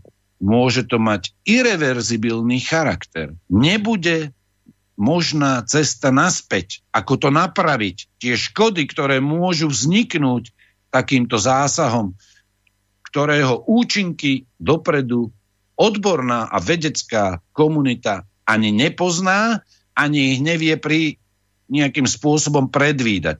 Toto môže viesť k seba zničeniu. Samozrejme, niektorým ľuďom to možno neprekáža, tak ako to neprekážalo doktorovi Mengelemu a jemu podobných za čas načistického Nemecka. Ale ten revolučný, ten ontologicko-morálny a transhumanistický sen o novom človekovi, ten sa môže veľmi rýchlo rozplynúť, ak sa ukáže, aké má skutočné účinky vakcína, ktorá ešte ani nie je hotová. Ja mám veľké obavy a vyzývam veľkej opatrnosti, práve na základe bioetických princípov. No tak na, nacisti pestovali takú vednú disciplínu s menom eugenika, teda nejaké dobré geny alebo dobrá dedičnosť, ale tam ešte nebola tá technológia tak ďaleko, že by priamo modifikovali nejaké geny. A mám taký dojem, že tá štruktúra DNA bola objavená až potom, nie? že to, to nebolo ešte vtedy známe. Až po. Hej, hej, hej, čiže oni ani nevedeli. Vedeli teda o dedičnosti, ale nevedeli o tom, ako konkrétne teda je to zakodované v ľudskom tele. Takže ani to nemohli vedieť nejak konkrétne mm, meniť. No, a, teda meniť. Oni sa to snažili tým, že nedovolili množiť sa tým, ktorých považovali za nejakých nečistých alebo zvrhlých alebo čo, respektíve ich rovno zabili skore, než by sa stihli rozmnožiť. A, a naopak podporovali tú tzv. čistú rasu podľa nich. Toto je, otázka samozrejme, že kam, kam to dospeje. Ja mám takú obavu, že aj keby nebolo nejakej vakcíny proti e, koronavírusu, tak e, rôzne iné tie genotoxické chemikálie a takéto veci tak či tak nápachajú nejaké škody, ale respektíve už páchajú a už to vidíme aj e, v, všakovakých rôznych poruchách a náraste chronických ochorení z ktorých síce veľká väčšina je spôsobená zlým životným štýlom, stravou a nedostatkom pohybu a tak ďalej, ale časť z nich teda je aj geneticky podmienená. A čo by sme mali vedieť, a nie je to asi úplne známe, že bežne ľudia si myslia, že sa narodia s nejakou DNA tu budú mať do smrti e, všade vo všetkých bunkách rovnakú, ale nie je to tak. Tá naša DNA podlieha veľmi častým útokom, či už zo strany vírusov alebo všelijakých iných záležitostí ktoré majú, alebo chemikálií všelijakých a tak, ktoré majú uh, potenciál ju nejak zmeniť, poškodiť a podobne, ale máme určité opravné mechanizmy, ktoré to tak nejak ako držia pokope. A v pokiaľ možno pôvodnom stave, len tie s pribúdajúcim vekom uh, nie iba samotnou funkciou veku, ale určitou tou akumuláciou poškodení rôzny, rôzneho druhu, tak sú tie mechanizmy opravné postupne oslabované a človek má tendenciu odchylovať sa vlastne od tej DNA, s ktorou sa narodil.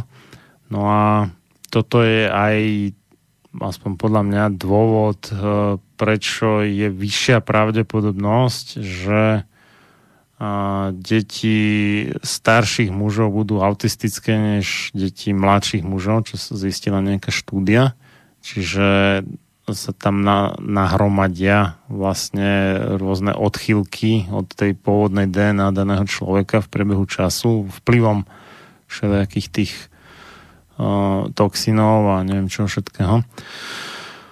No a už som spomínal teda to jadrové jadrový výbuch, mali sme, dobre, u nás nebola nejaká Hiroshima Nagasaki, ale mali sme pomerne blízko výbuch tej jadrovej elektrárne v Černobyle, to malo nejaký vplyv, teraz netrúfam si úplne odhadnúť aký, ale úplne zanedbateľné to zrejme nebolo.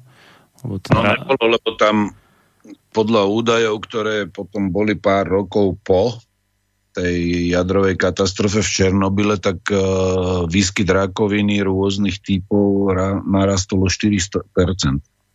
U nás aj? Áno, áno, v bývalom Aha. Československu. No, tak toto sa na to mohlo podpísať asi významnou mierou. A rakovina je ako jedna vec, len potom, ako som spomínal aj u toho Japonska, že jedna časť tých nežiaducích účinkov radioaktívneho žiarenia je tendencia k rakovine, ale mimochodom rakovina je tiež v podstate taká genetická zvrhlosť vlastne u tej časti buniek. Oni sú práve tak, že sú geneticky, no, z nášho hľadiska poškodené, z ich hľadiska ako keby vylepšené, že sú mimo kontroly v podstate, tak sa nekontrolovane množia a tak vzniká nádor. Takže e, vlastne rak rakovina je svojho druhu na jednej strane imunitná, ale na druhej strane aj genetická porucha de facto. Takže to je v podstate jedna známka toho istého. Ale potom aj teda deti takto ožhradných ľudí majú o, tendenciu mať poškodenú DNA v zásade.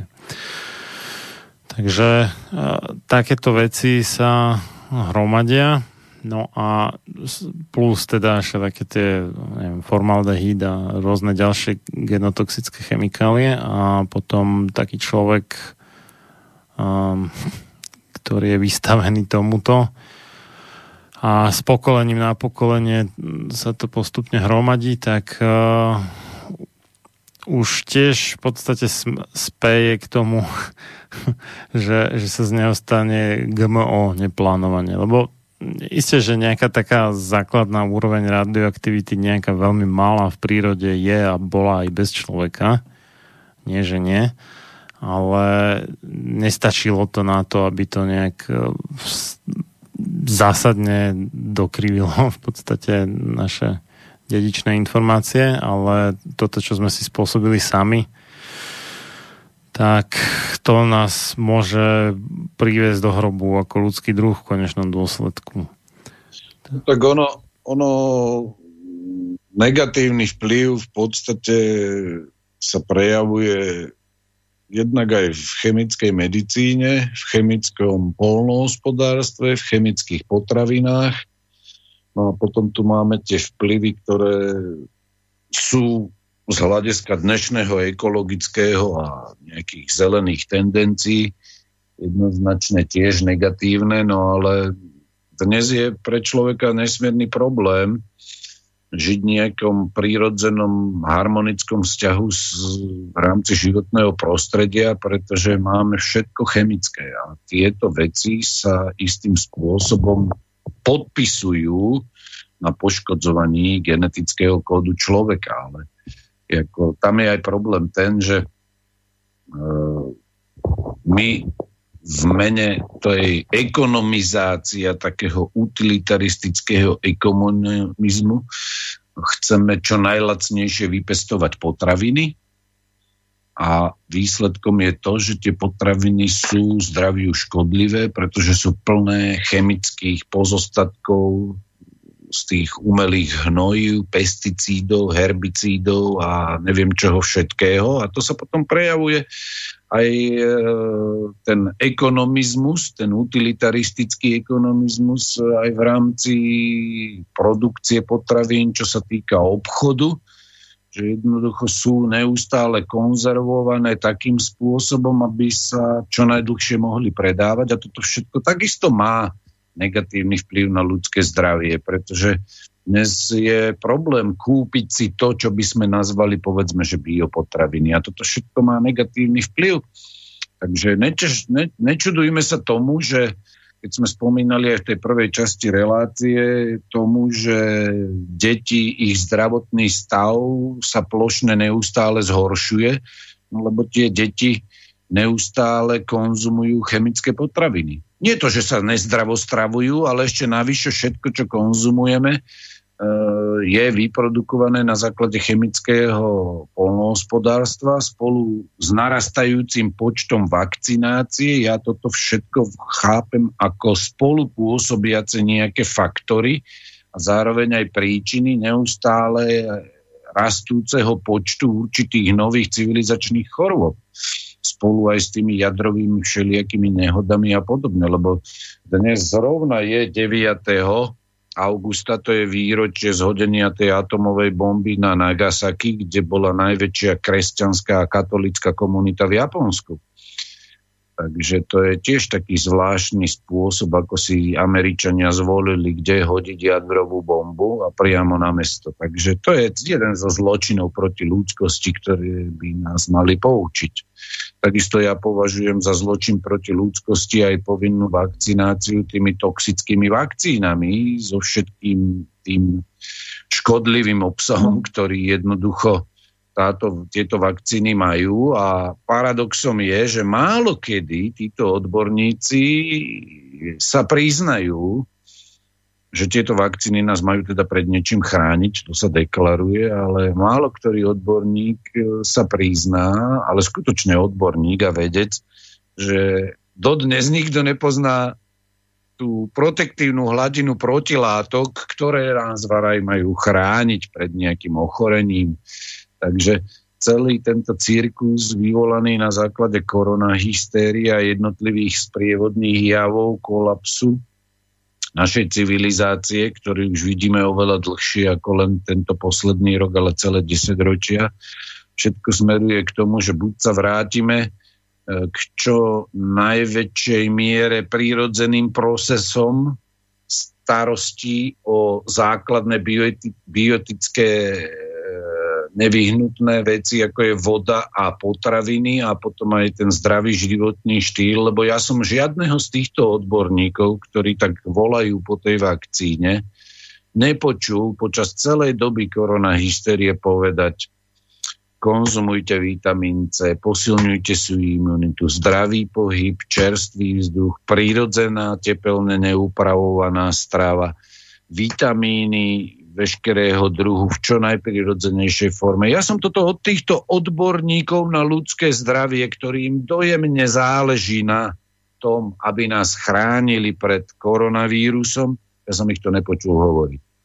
Toto je taký svojský paradox, že e, väčšina tých, ktorí vystupujú v týchto hlavných médiách, e, neustále spomína vakcínu a špekulujú o tom, ako v rámci dopredu vymedzenej línie majú ľudia uvažovať o riešení celého tohto problému a jediným nejakým východiskovým bodom je pre nich vakcína, tak nikto z nich nehovorí o prírodzených formách posilňovania imunity, aké je to dôležité, najmä vo vyššom veku.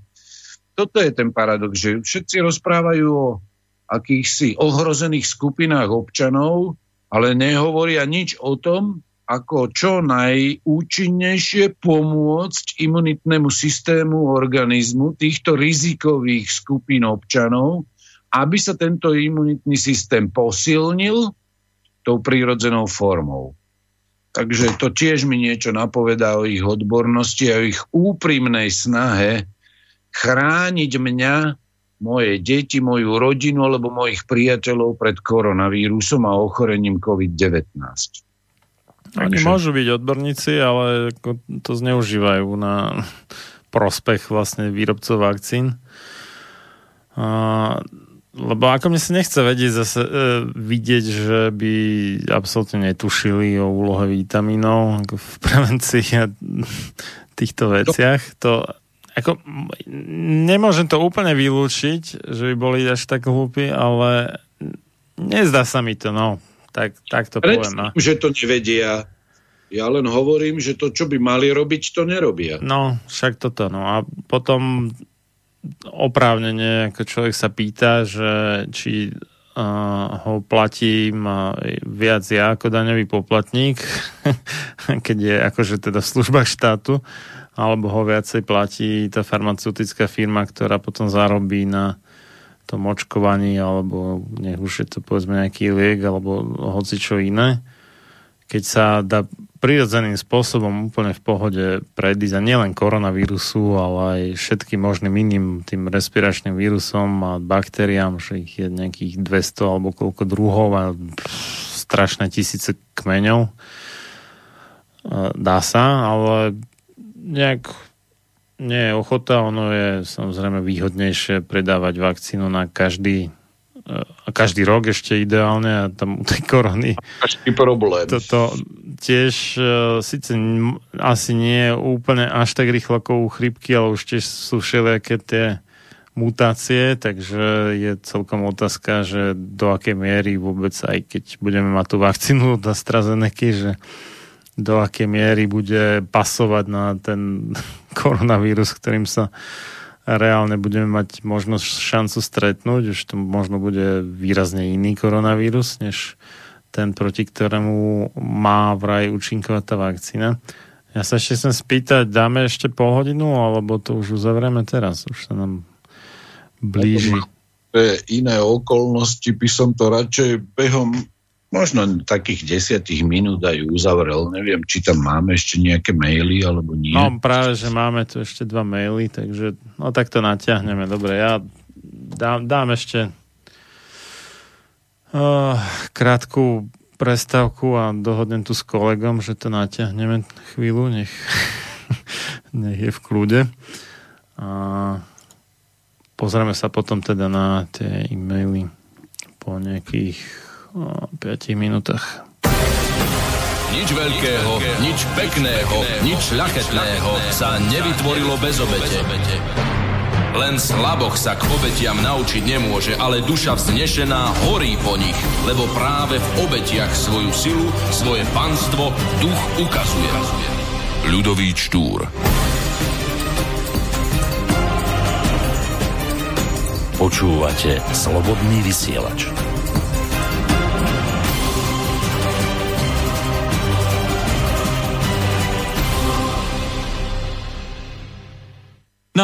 I'm a Toreador, I am for sure. I kill bulls by the score, and sometimes more.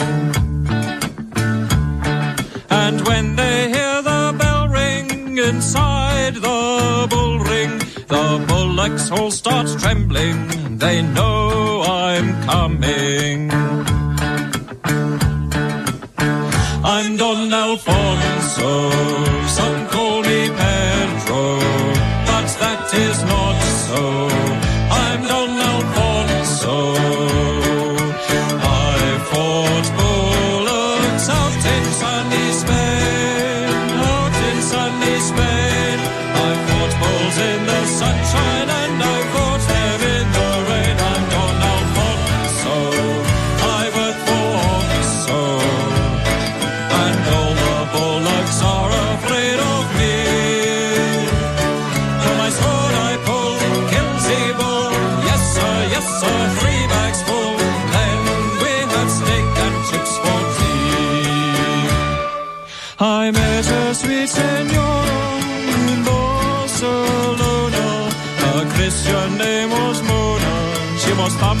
Up, oh no.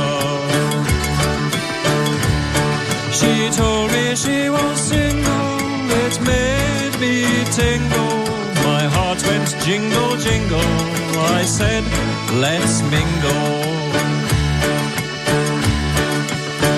I'm done Alfonso,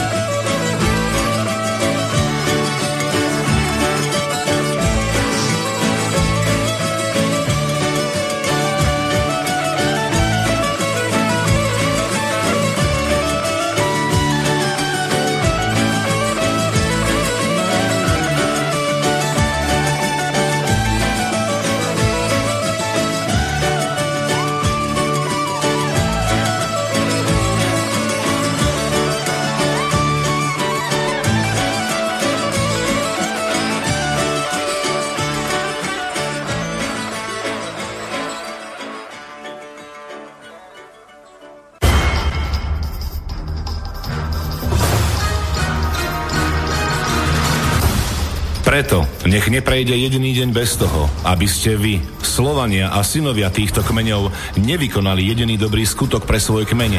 Obraňujte jeho právo, vzdelávajte ho a nestaňte sa nikdy služobníkmi jeho cudzích vládcov. Ľudovít Štúr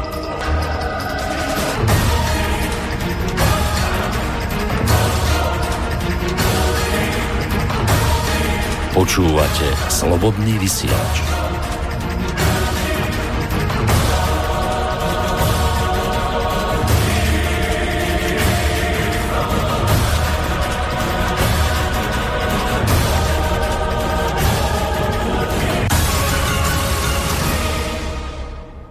Tak sme v poslednej časti relácie sám sebe lekárom číslo 236 a na tému bioetika zásahov do ľudského tela, tak nejak sa nám to nakoniec zvrhlo na prevažne očkovanie proti koronavírusu a očkovanie vo všeobecnosti.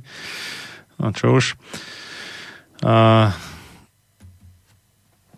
kto by ešte rýchlo chcel, tak môže nám zavolať na 048 381 0101 alebo napísať na studiozavinačslobodnyvysielac.sk No, Miriam nám poslala otázku a on to v podstate poslala ešte v priebehu tej poludnejšej relácie, ale ja som to tam nedal, lebo sa to tam nehodilo, bolo to na úplne inú tému.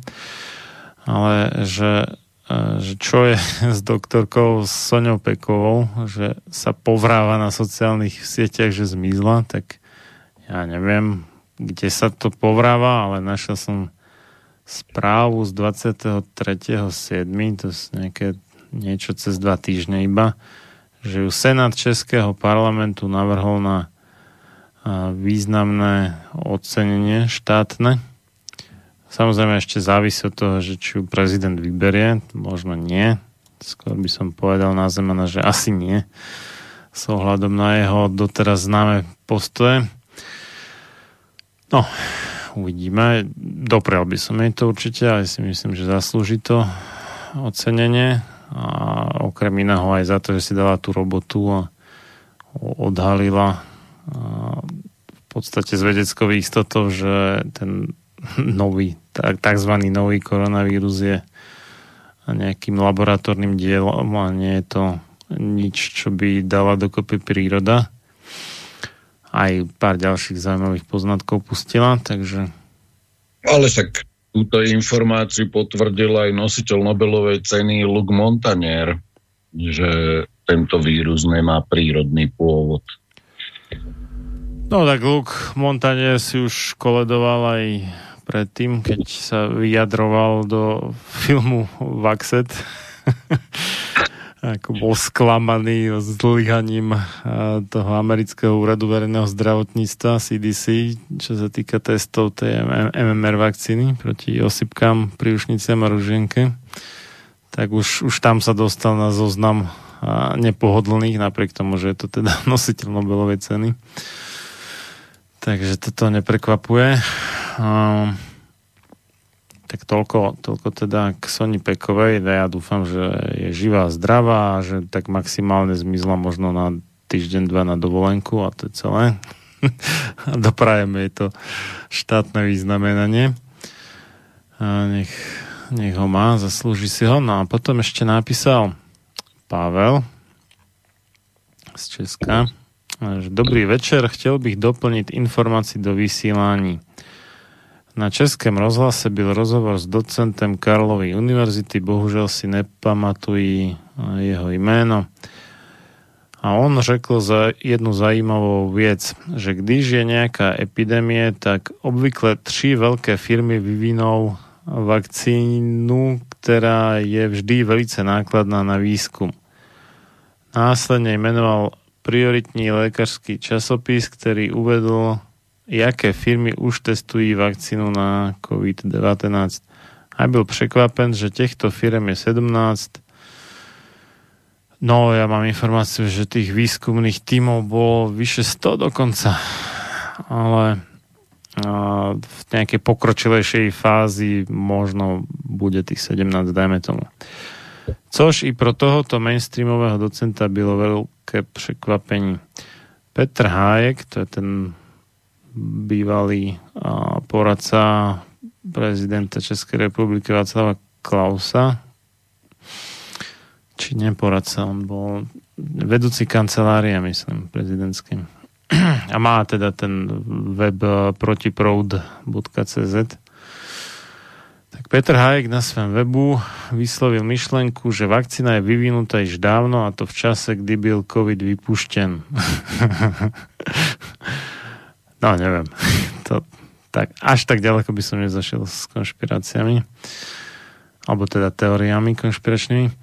Teď ovšem není tá správná doba, kdy by měla byť lidem podávána, protože to je 50 na 50 Polovina lidu by chcela sa očkovať a polovina nechtela. Proto bude nadále veľký tlak na strašení obyvateľstva. Aby sa dosáhlo situácie, kdy lidi sa nechají ze strachu sami dobrovoľne očkovať a nikto nebude a, přemýšľať, jaké svinstvo do neho napíchají. Toľko Pavel. Ja mám skôr opačný dojem, že čím dlhšie to naťahujú, tým viacej ľudí precitá z ošialu. Aspoň taká je moja osobná skúsenosť. Aj keď je možné, že ja som obklopený iba samými výnimočnými ľuďmi. To neviem. No, ja by som tu skôr sa prikláňal k opačnej možnosti ako vy. Pretože keď som si čítal sem tam niektoré slovenské portály, ktoré sú tzv. konzervatívne, tak som tam stretol veľmi veľa koronavíru veriacich a ešte viacej vakci veriacich, takých svetkov vakcinačných, ktorí skutočne sú úprimne presvedčení o tom, že vakcína ich zachráni. Takže ja si skôr myslím, že menšia časť občanov bude mať taký negatívny postoj a tá časť občanov, ktorí budú veriť tedy vakcíne, tak ako veria iným vakcínam, tak tých nebude teda málo, si myslím. Ale to je môj dojem z toho, že sledujem aj portály, ktoré sledujem vyslovene len preto, aby som e, nejakým spôsobom spoznal, aké názory majú určité skupiny obyvateľstva na tento problém. Oni dokonca veria, že rúško ich ochráni pred infekciou.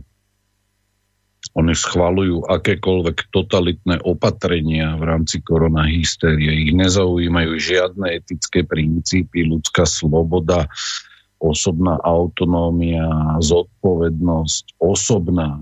Oni by radi nanúčovali svoj vlastný životný pohľad na túto situáciu všetkým bez rozdielu. Takže takýchto ľudí po svete beha veľmi veľa aj po Slovensku a ja sa skôr obávam to, že sa nájde dostatočný počet veriacich, ktorí sami iniciatívne budú chcieť absolvovať očkovanie akoukoľvek vakcínou proti COVID-19.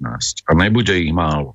No to ja netvrdím, že ich bude málo. Asi ich bude viacej, než e, sa bežne dáva očkať proti chrípke, pravdepodobne, lebo sú z toho z tej korony vystrašení viacej než z chrípky, aj keď ako kde, ale tak na Slovensku to zatiaľ vyzerá, že tá korona je slabšia než bežná chrípka.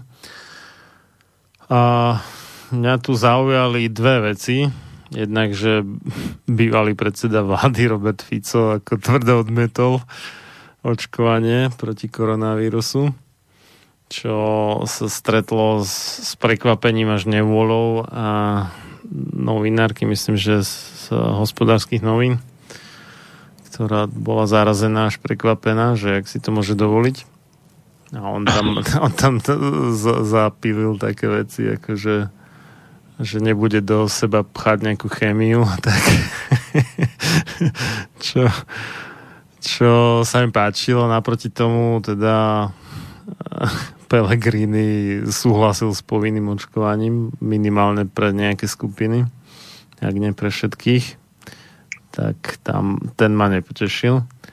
A čo ma veľmi prekvapilo, tak on Fico inak teda odmietal aj očkovanie proti prasacej chrípke ešte pred tými desiatimi rokmi. Uh, ale to očkovanie proti prasacej chrípke veľmi schváľoval môj známy teda oponent, doktor medicíny Peter Lipták v toho času. Ale prekvapivo k korone zaujal iný postoj, aby som prečítal taký krátky jeho status z Facebooku že síce neviem, kde nabral takýto údaj, ale no, tak nech že vakcína by mala mať cenu za jeden kus zhruba 350 eur bez DPH. Ak počítame, tak 3 milióny vakcín nás budú stať zhruba miliardu eur, teda a to je naozaj veľká zodpovednosť za taký finančný balík, ktorý pohltí veľkú časť prostriedkov na onkologickú aj kardiovaskulárnu starostlivosť, ktorú vymeníme za toto očkovanie ktoré môže zachrániť život zhruba 30 polymorbidným, teda viacnásobne chorým na rôzne chronické choroby, seniorom. Toho času na všetky lieky dávame na Slovensku zhruba 1 miliardu ročne. Z toho na všetky vakcíny ide ročne 10 miliónov eur a to je iný obchod. Môžeme zachrániť život 30 polymorbidným seniorom a dáme za to miliardu a popri tom nám zomrú tisíce na iné choroby a aj počet zomretých seniorov bude nakoniec oveľa väčší, než keby sme rovnaké peniaze investovali do systematického budovania zariadení opatrovateľskej a ošetrovateľskej starostlivosti pre chronických chorých pacientov. No, na jednej strane uh, tleskám, že uh, doktor Lipták dokázal to som naozaj od neho nečakal, dokázal sa, sa, sa, sa postaviť proti nejakému očkovaniu. To u neho nevydaná vec, ale na druhej strane asi dosť zavádzal, čo sa týka tej ceny, jednak e, myslím, že na vakcíny ide ročne na Slovensku viacej než 10 miliónov eur. A minimálne, ak do toho rátame aj tie nedávno schválené úhrady za vakcíny proti HPV, čo sú najdrahšie na trhu momentálne. A, a, a ak teda rátame aj očkovanie dospelých, mne to vyšlo nejakých zhruba 300 čosi eur na jedno dieťa a za celý život, tak keď to bereme, že sa narodí tých 50 tisíc detí ročne na Slovensku, tak minimálne až na povedzme tých pár percent, čo nie sú očkované, tak to vychádza ak, ak dobre počítam 15 miliónov eur iba na deti a plus teda dospelí. Takže toto je podhodnotené, ale na druhú stranu tá cena za vakcínu proti korone to je asi hodne, hodne prestrelil, neviem odkiaľ vycúcal 350 eur. Ja som hľadal nejaké články na túto tému a Možno našiel som... Písali nulu. Možno si nevšimol desatinu čiarku medzi trojkou a peťkou a malo to byť 3,50, neviem. Ale našiel som také, že, že tá AstraZeneca síce teda nechce niesť nejakú zodpovednosť, ale že to bude dávať za výrobnú cenu a tam niekde uvádza nejakých 2,40 alebo niečo také, takú nejakú sumu. Teraz neviem, či to bolo Libra či euro. Možno to bola Libra a možno euro, no nech. On to nie je až taký veľký rozdiel a plus povedzme nejaké poplatky za distribúciu, možno to bude tých 3,50. A našiel som také údaje od 3 do 30 eur, lebo ono sú tam viacerí výrobcovia v hre, takže niektorí chcú mať na tom zisk a niektorí nechcú. Tak AstraZeneca vraj nechce. No, neviem. Neviem, či to mám veriť, no keď majú zmluvy na 2 miliardy vakcín, že by z toho nechceli mať zisk. Hm. Dobre. To, myslím, že toto by im na valnom, valnom zhromaždení akcionárov asi neprešlo takýto nápad, ale tak nech, nech. Veríme.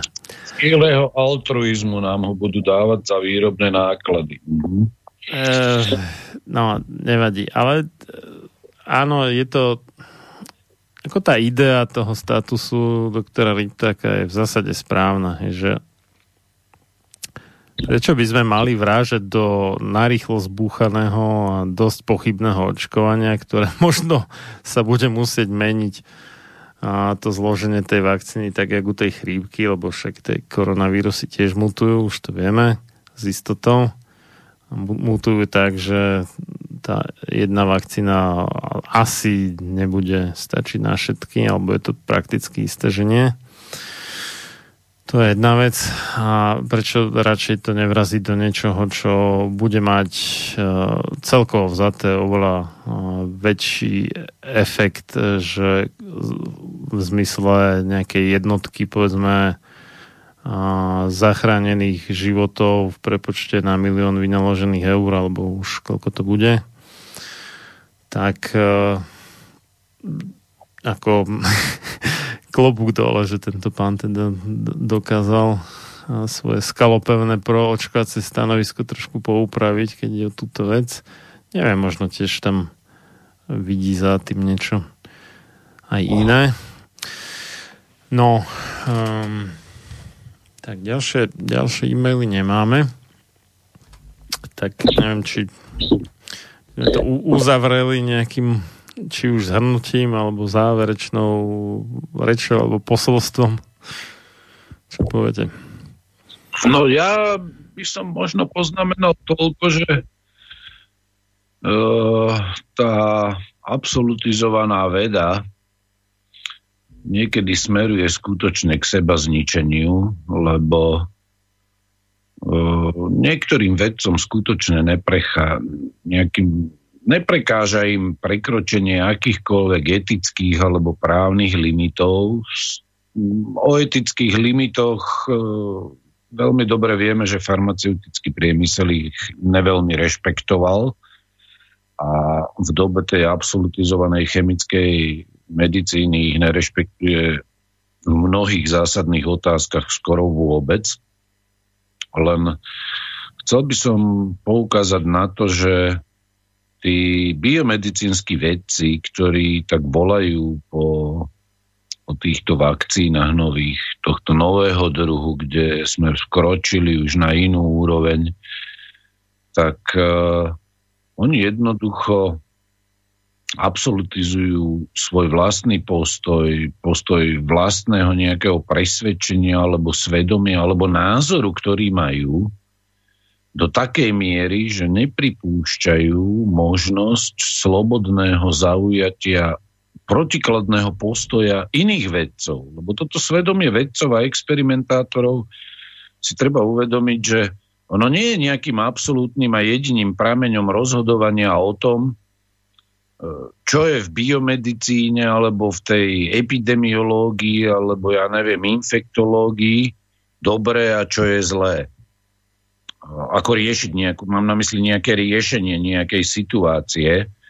A myslím si, že svedomie každého človeka, aj týchto ľudí, ktorí sú v hlavnom mediálnom prúde, by malo akceptovať ten princíp poslušnosti voči objektívnej norme, aj etickej, aj právnej, e, kde je nesmierne dôležité, aby, aby sa rešpektoval prirodzený mravný zákon. A tou objektívnou normou svedomia je vlastne aj celá pravda, s ktorou sa človek musí nejakým spôsobom vysporiadať a tá pravda nemôže byť redukovaná a nejakým spôsobom relativizovaná len tým smerom, že spásou pre riešenie celej tej koronahystérie je iba vakcína. Pretože tá ľudská prírodzenosť a to prírodzené fungovanie ľudského organizmu je založené na úplne niečom inom, ako, je, ako sú tieto umelé chemické preparáty, ktoré vždy mali, majú aj budú mať tie negatívne vedľajšie účinky. A pravda má byť svetlom rozumu pre každého biomedicínskeho vedca. Aj ten, ktorý ide a propaguje nejakú vakcínu. A myslím si, že toto je takým dôležitým faktorom pre riešenie tejto situácie, pretože ak sa spravia určité kroky, ktoré navrhujú títo odborníci, certifikovaní v zmysle teda propagovania tej vakcíny, je možné, že už nebudeme vedieť tu škody, ktoré sa spôsobia napraviť. A preto na záver treba opätovne zdôrazniť princíp bioetike jeden z najdôležitejších, nedotknutelnosť ľudskej osoby, nedotknutelnosť toho genetického dedictva, ktoré máme, akýsi striktný zákaz manipulovania s ľudským genómom pomocou nových kvalitatívne nových vakcín, aj funkcionalisticky nových vakcín, aby sme nespôsobili škody, ktoré, ktoré môžu byť spôsobené z hľadiska toho, že nemáme žiadne záruky ani takej úrovne bezpečnosti, akú sme mali uh, doteraz, pretože sa prichádza s vakcínami, ktoré budú pracovať na úplne iných princípoch ako tie doterajšie. A to, že tie doterajšie nie sú bezpečné, to už bezpečne vieme, že to tak je. A preto ja osobne vyzývam k veľkej opatrnosti každého, keď sa bude rozhodovať o tom, či sa dá alebo nedá zaočkovať, pretože situácia, do ktorej nás nejakým spôsobom vmanipulovali politici v systéme globálneho riadenia a tá propaganda strachu, ktorá vytvorila e, z tohto konkrétneho koronavírusu strašiaka, ktorý pomaly vyskakuje z každej konzervy, to je vyslovene psychologický nátlak, psychologický nátlak e, voči obyvateľstvu, aby sa vytvorilo nejaké podvedomé očakávanie e, riešenia situácie, ktorú nikto, ktorú nikto neznáša dobre, kde sa obmedzujú ľudské práva a slobody. A vytvára sa tak situácia, kde ľudia túžobne čakajú, kedy sa to skončí, toto obmedzovanie základných ľudských práv a slobod, ktoré je protiústavné.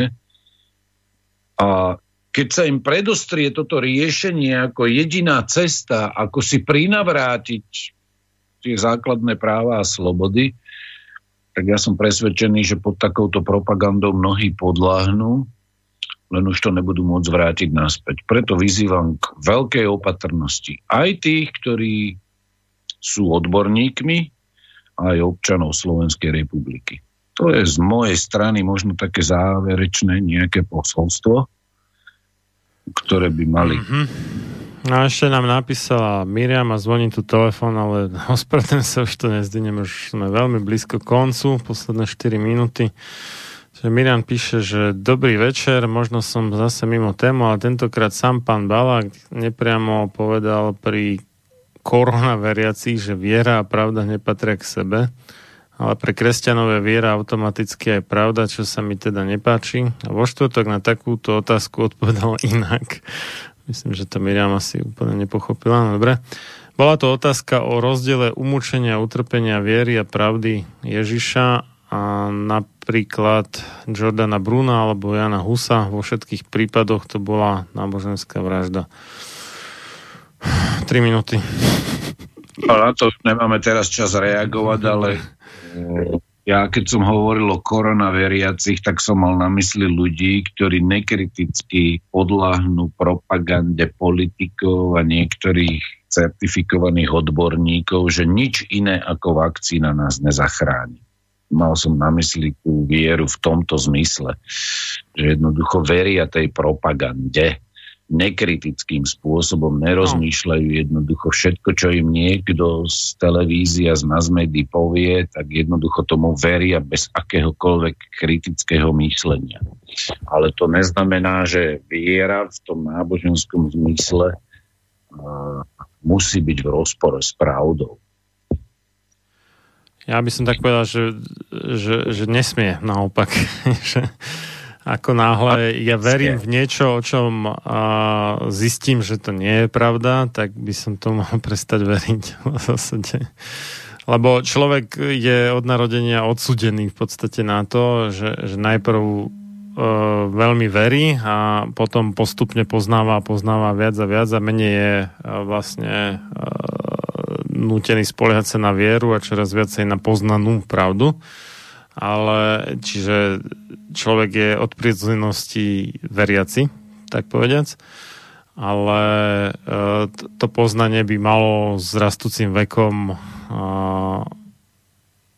vlastne meniť ten pomer medzi to vierou a pravdou. To je jedna vec. A druhá vec, čo som k tomu chcel povedať, a to, to mám od Jordana Petersna a to sa mi veľmi páči, že keď sa ho že či verí v Boha, tak, tak veľmi šalamúnsky odpovedal, že e, že, že v, čom, v čom spočíva to, to, ten jeho postoj alebo prístup, že koná ako keby Boh existoval. Čiže uh, netvrdí, že myslím si to alebo nemyslím si to, ale že, že tá skutočná viera uh, spočíva v tom, ako sa človek správa. A on sa správa tak, ako keby Boh bol. Hm, čiže hm, takto nejak by som to odlišil, lebo niekto považuje viera, že je to nejaký myšlienkový konštrukt alebo niečo také. Tá skutočná viera je skôr v otázke tej vôle a toho konania. Dobre, tak ďakujem veľmi pekne za účasť dnešnej relácii. Dúfam, že to mnohých poslucháčov obohatilo, objasnilo im to rôzne veci dôležité v nadchádzajúcich týždňoch až mesiacoch. Uvidíme, kedy to vyvalia na trh. A už o pár sekúnd pekný nový týždeň vám prajem aj všetkým poslucháčom a teda so mnou do počutia o dva týždne. V nedelu 23. to vychádza o 8. a s vami tiež určite ešte spichneme nejakú reláciu. Dobre, ďakujem veľmi pekne a prajem dobrú noc. Dobrú noc. Táto relácia vznikla za podpory dobrovoľných príspevkov našich poslucháčov. I ty sa k ním môžeš pridať. Viac informácií nájdeš na www.slobodnyvysielac.sk Ďakujeme.